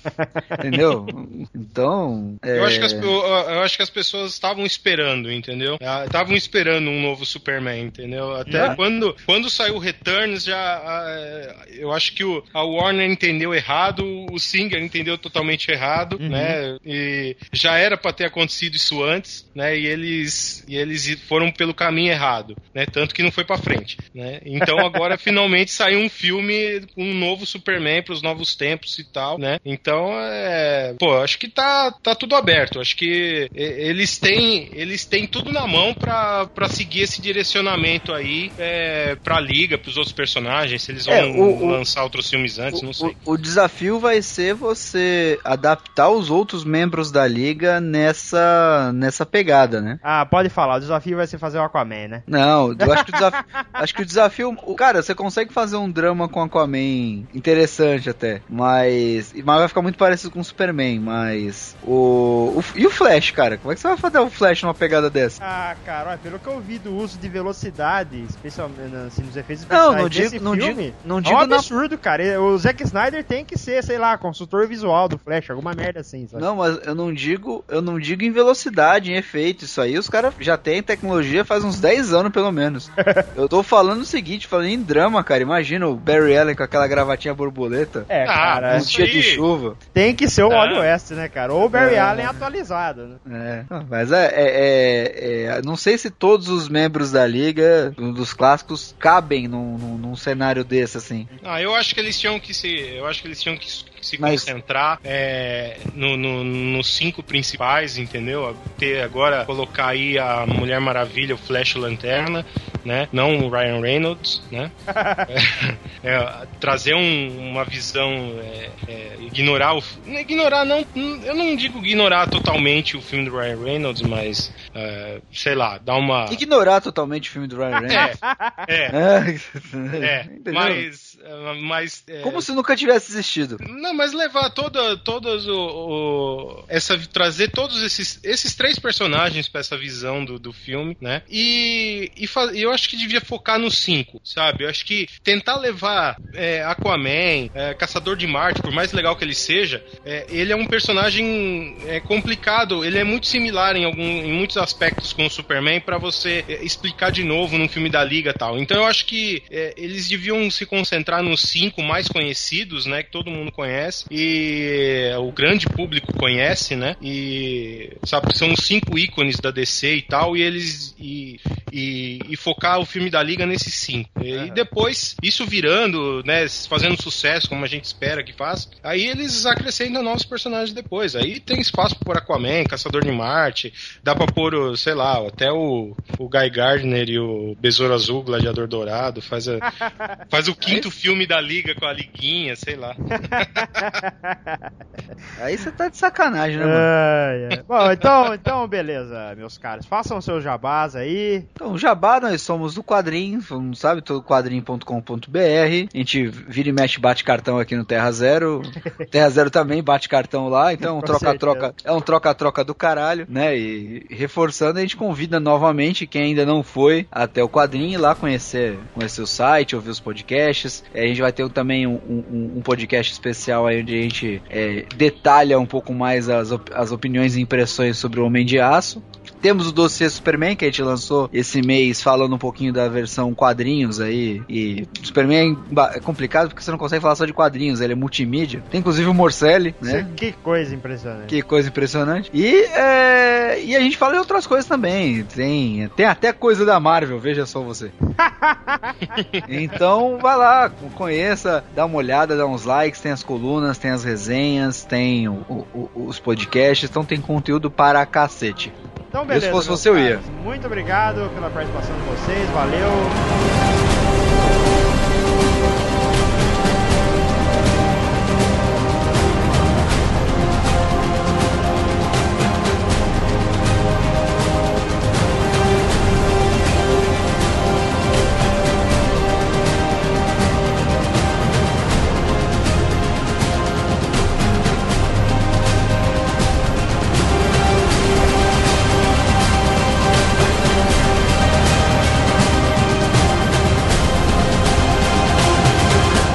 Aqui agora com o pessoal do Vortex Cultural, o Flávio Opa, e aí galera? e o Jackson. Que emoção, tô num outro podcast. e aí, pessoal, vamos começar. A gente tem cinco perguntinhas aqui sobre o filme, tá? Vamos começar com a primeira, que é. Assim, tem um pessoal falando que o filme foi pretencioso demais, que teve muito efeito especial, teve muita quebração. O que, que vocês acham? Eu, eu não entendo o que alguém possa questionar isso, na verdade, né, cara? Pretencioso é foda, né? É, pretencioso em termos de, de efeitos especiais, um, um blockbuster hoje em dia, eu acho que ele cumpriu o que ele tinha que cumprir, cara. Não, sinceramente, não entendi a reclamação. Não, porra, cara, sei lá, só se a pretensão que eles falam é aqueles momentos mais intimistas do filme que são as partes mais bacanas, assim, pelo menos pra mim. Mas pretensão eu não vi nenhuma, cara. Muito pelo contrário, é um puta pipocão, cara, assim, bem despretensioso, inclusive. Aham. Bom, a segunda pergunta acho que é um pouco mais polêmica. Christopher Reeve ou Henry Cavill? Porra, Christopher Reeve, né, cara? Ah, eu não sei, cara. É, é complicado pra, pra hoje em dia a gente escolher, porque o Christopher Reeve, ele já traz toda aquela imagem icônica que eu tenho de Superman desde moleque, com vê-lo voando na sessão da tarde, tudo aquilo. Eu acho que é mais fácil pra galera tá, tá conhecendo o Superman hoje em dia e colocar pra ver os dois filmes e ver qual que vai ser o impacto maior. Mas, assim, pra mim, é Christopher Reeve, assim, principalmente no que, no que a essência do que é o Superman, o que ele carrega dentro do personagem, sem dúvida é Christopher Reeve, né? Cara, pra mim é um dos dois. Pra mim o melhor é o, é o Dean Cain, do seriado lá Ah, da... né, cara? Não, sa- não, sacanagem. Ele é É, incrível, né? é muito. Inclusive ele tá fazendo um filme aí com a Juliana Paz, hein, cara? Caraca. Você viu? Hein? Esse foi um típico comentário que o Delfim faria. né, cara? Ficaria meia hora discorrendo sobre, né? Não, mas falando, falando sério, é, mais ou menos o que o Flávio falou, é complicado comparar porque são praticamente dois personagens diferentes, né? Sim, sim. Então, se você quiser falar de, de, de Superman, não tem como não ser o Reeves, né? Mas dentro da proposta de ser uma coisa diferente, que era esse novo filme aí, pra mim o, o Henry Cavill foi bem, né? Só tem uma ressalva em relação ao cabelo dele, cara. Aquele cabelo dele não tava legal, não. Você não gostou já? Você tinha passado no cabeleireiro antes, que quer fazer escova. Eu eu até tava falando pro, pro Osh lá que ele é aquele cara que tem uma- umas entradas assim, né? E ele, e ele deixa crescer pra, pra disfarçar com um cabelo mais, mais volumoso, mais cheio, né? E ele não tem o pega rapaz, né, cara? O cara mal, mal tem franja, o cara mal tem cabelo na Piorou, né, pega cara? rapaz, né? Mas tirando essa ressalva, eu acho que ele foi bem, cara. Não tenho, não tenho crítica a ele, não, né? Mas Superman é, é o Christopher Reeve, né? Não tem como. Peter vai falar que é o George Reeves, ele é muito melhor. Ah, a hipster já tem que. Isso, mas você não gostou do look do Henry Cavill, né? É, o Jackson não curtiu. Né? É, a roupa dele também tem, tem alguns probleminhas ali, mas deixa passar. É que ele é tão opaco, acho que é só pra dar um. um Dark, né? É, pra deixar um Dark. dark. né? É, mas enfim. Beleza, a próxima pergunta é sobre o vilão. Vocês acham que o, o Zod convenceu, o ator convenceu como Zod, e se a morte dele era necessária ou não? É, eu acho que vilão geralmente é o mais complicado nesses filmes, assim, que é o primeiro filme, né? Filme de origem, né? Até acho que é por isso que eles optaram por não colocar o Luthor, né? Que é o arqui-inimigo do, do Superman. Porque geralmente o vilão é o que tem menos espaço, né? O filme que vai se dedicar a desenvolver o herói e o vilão acaba sendo só a, a ameaça da vez, né? Então eu gosto do ator, eu acho que o ator realmente é um cara que, que manda bem, né? É algo que a gente comentou bastante, né? O Michael Shannon, ele dá uma interpretação muito bacana, assim, pro personagem, né? Só que eu acho que a construção do próprio personagem que não, não me convenceu tanto. É, eu, eu, eu não achei ruim, na verdade, eu achei que só realmente ele nessa questão do limitado, né? Ele não teve muito pra onde ir, ele era simplesmente o, o cara Muito- mal. É muito unidimensional ele, né, cara? É, Não- o cara, que lá. ia, o cara que ia fazer alguma coisa pra, pra ter ação no filme, né? Aquele lance dele, dele tipo, ele considerar como um aliado o, o Jorel no começo do filme, mas ao mesmo minuto já não. Acho que é tudo muito rápido, meio jogado ali. Você fica meio sem entender a motivação dele naquele início. Eu acho meio. Não, não gosto muito, não, cara. Em relação à morte, né, a segunda parte da, da pergunta, eu não sei se ela é necessária no sentido de Superman precisa matar pra ser o fodão, pra ser atualizado, né, do da galerinha da nova geração aí, ele tem que matar pra pra gostarem dele. Eu não acho que seja necessário nesse sentido, de repente até não é, mas a forma como o filme construiu ali o, o vilão, eu acho que no final ali não tinha como ele não matar. Então, pelo menos isso eu não, eu não reclamo do filme. Eu acho que, claro que ele tava ali é, enlouquecido, que ele, ele mesmo fala, né? É meio óbvio, né? Eu vou acabar com a humanidade, então não tinha, realmente não tinha que fazer. Vai prender um cara daquele como, né? O desenvolvimento narrativo leva pra aquilo, né? Leva pra aquilo, acaba tendo, tendo, tendo que ser sacrificado como um animal mesmo, né? Mas a cena é feia, né, cara? A construção interna ali é feia, né, cara? eu não concordo muito, mas. Porra, eu acho muito. É aquilo que a gente- eu come- comentamos bastante sobre isso no, no podcast gravando sobre Zack Snyder. Olha o que a falta de tema não faz com a gente, né, cara? Mas, enfim, falando, comentamos sobre isso. Assim, o, que eu, o que eu gostaria era não ver o Superman matando, é ter aquela essência do, de algo meio do bom mocismo que o, que o Superman trazia e hoje em dia já não traz mais, porque toda aquela imagem já meio dos 952, de deixar o cara mais massa velha e tal. Só que, enfim, aconteceu e, mano, convivam com isso. E não me atrapalhou. O problema é como, como ocorreu, assim. Eu não, não gostei daquela construção daquela cena final. Poderia ter sido feito de outra maneira, mas sei lá. Não pensei também como seria, mas enfim. Eu acho que o povo tá reclamando demais, na verdade. Ele tá com é, um tom muito de surpresa. De, meu Deus, Superman matando coisa que ele já, Ele já fez nos já quadrinhos, muito antes, né? Desde 952. Com Kryptonita, né? Muito Exato. mais, muito mais frio, né? Com muito mais frieza. É, Então, é- é porque eu acho que foi aquele lance de ser muito rápido, né? Num primeiro filme já levar ele pra esse extremo, né? Talvez seja isso a reclamação da galera. Eu evito até acompanhar porque, porra, esse fanboy é chato pra caralho, né? é muito chato, cara. Beleza. Agora, um pouco sobre os cenários, né? O, o mundo de Krypton, Smallville, Metrópolis, vocês acharam que a- a- as localizações foram bem construídas, foram bem feitas? O que, que vocês acharam? Porra, Krypton ficou muito maneiro, hein, cara. Ficou maneiro, mas ficou meio genérico, não achou, não? Eu achei um genericão ali de várias coisas. Ah, cara, depois de eu ver uma Antártica em Krypton, tá bom, né?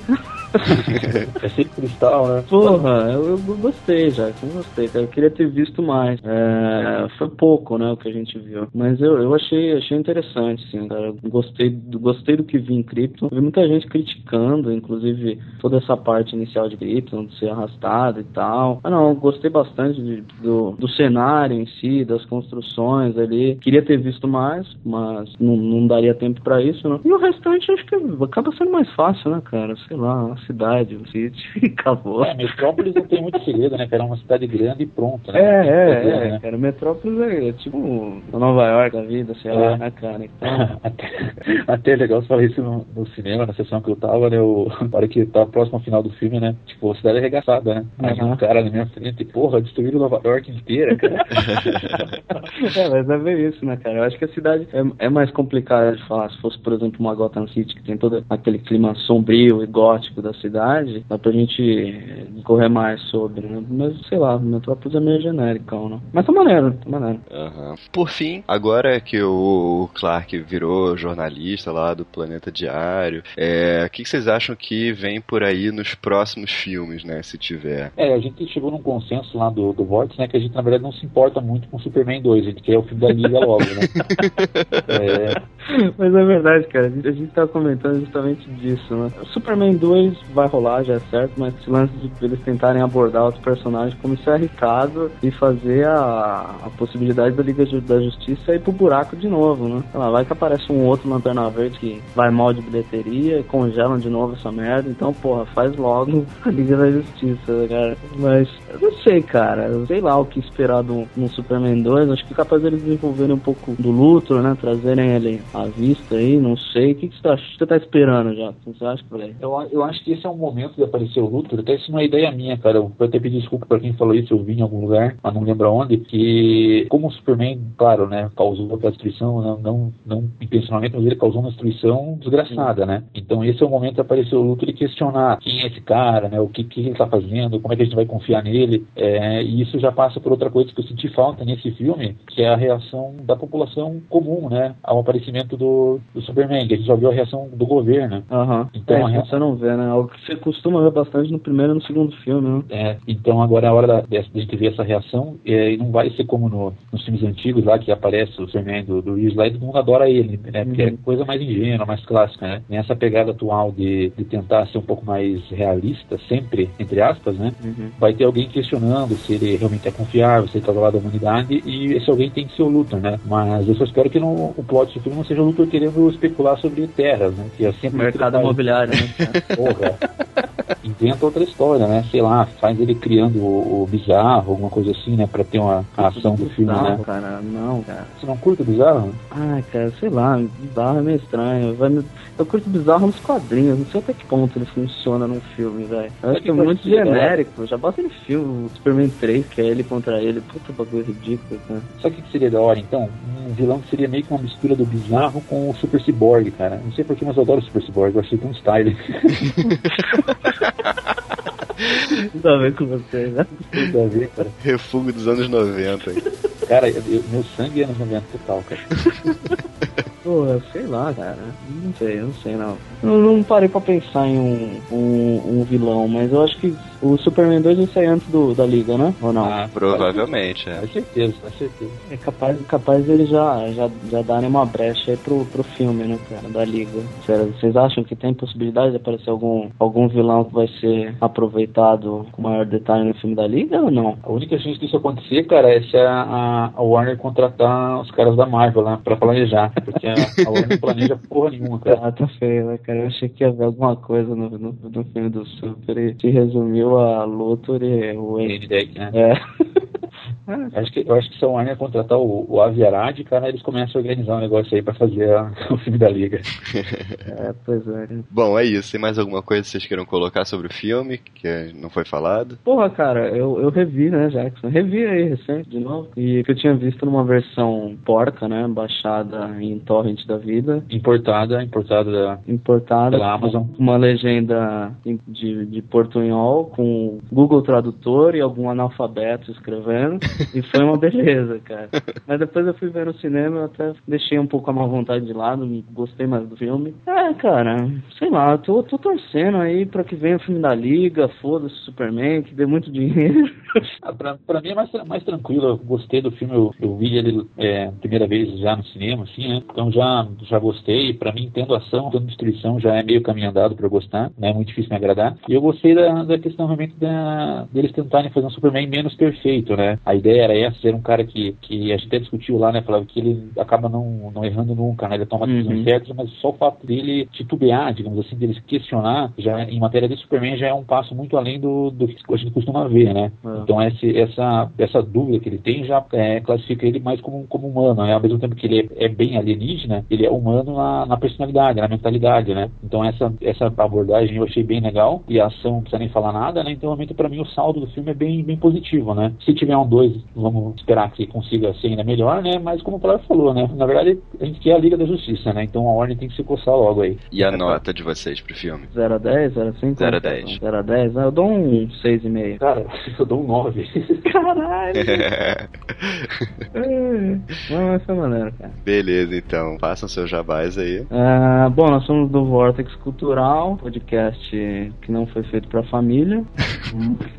a gente tem o Mario Abad lá, que é quase o Delfim, né, cara? Só que falando de cinema.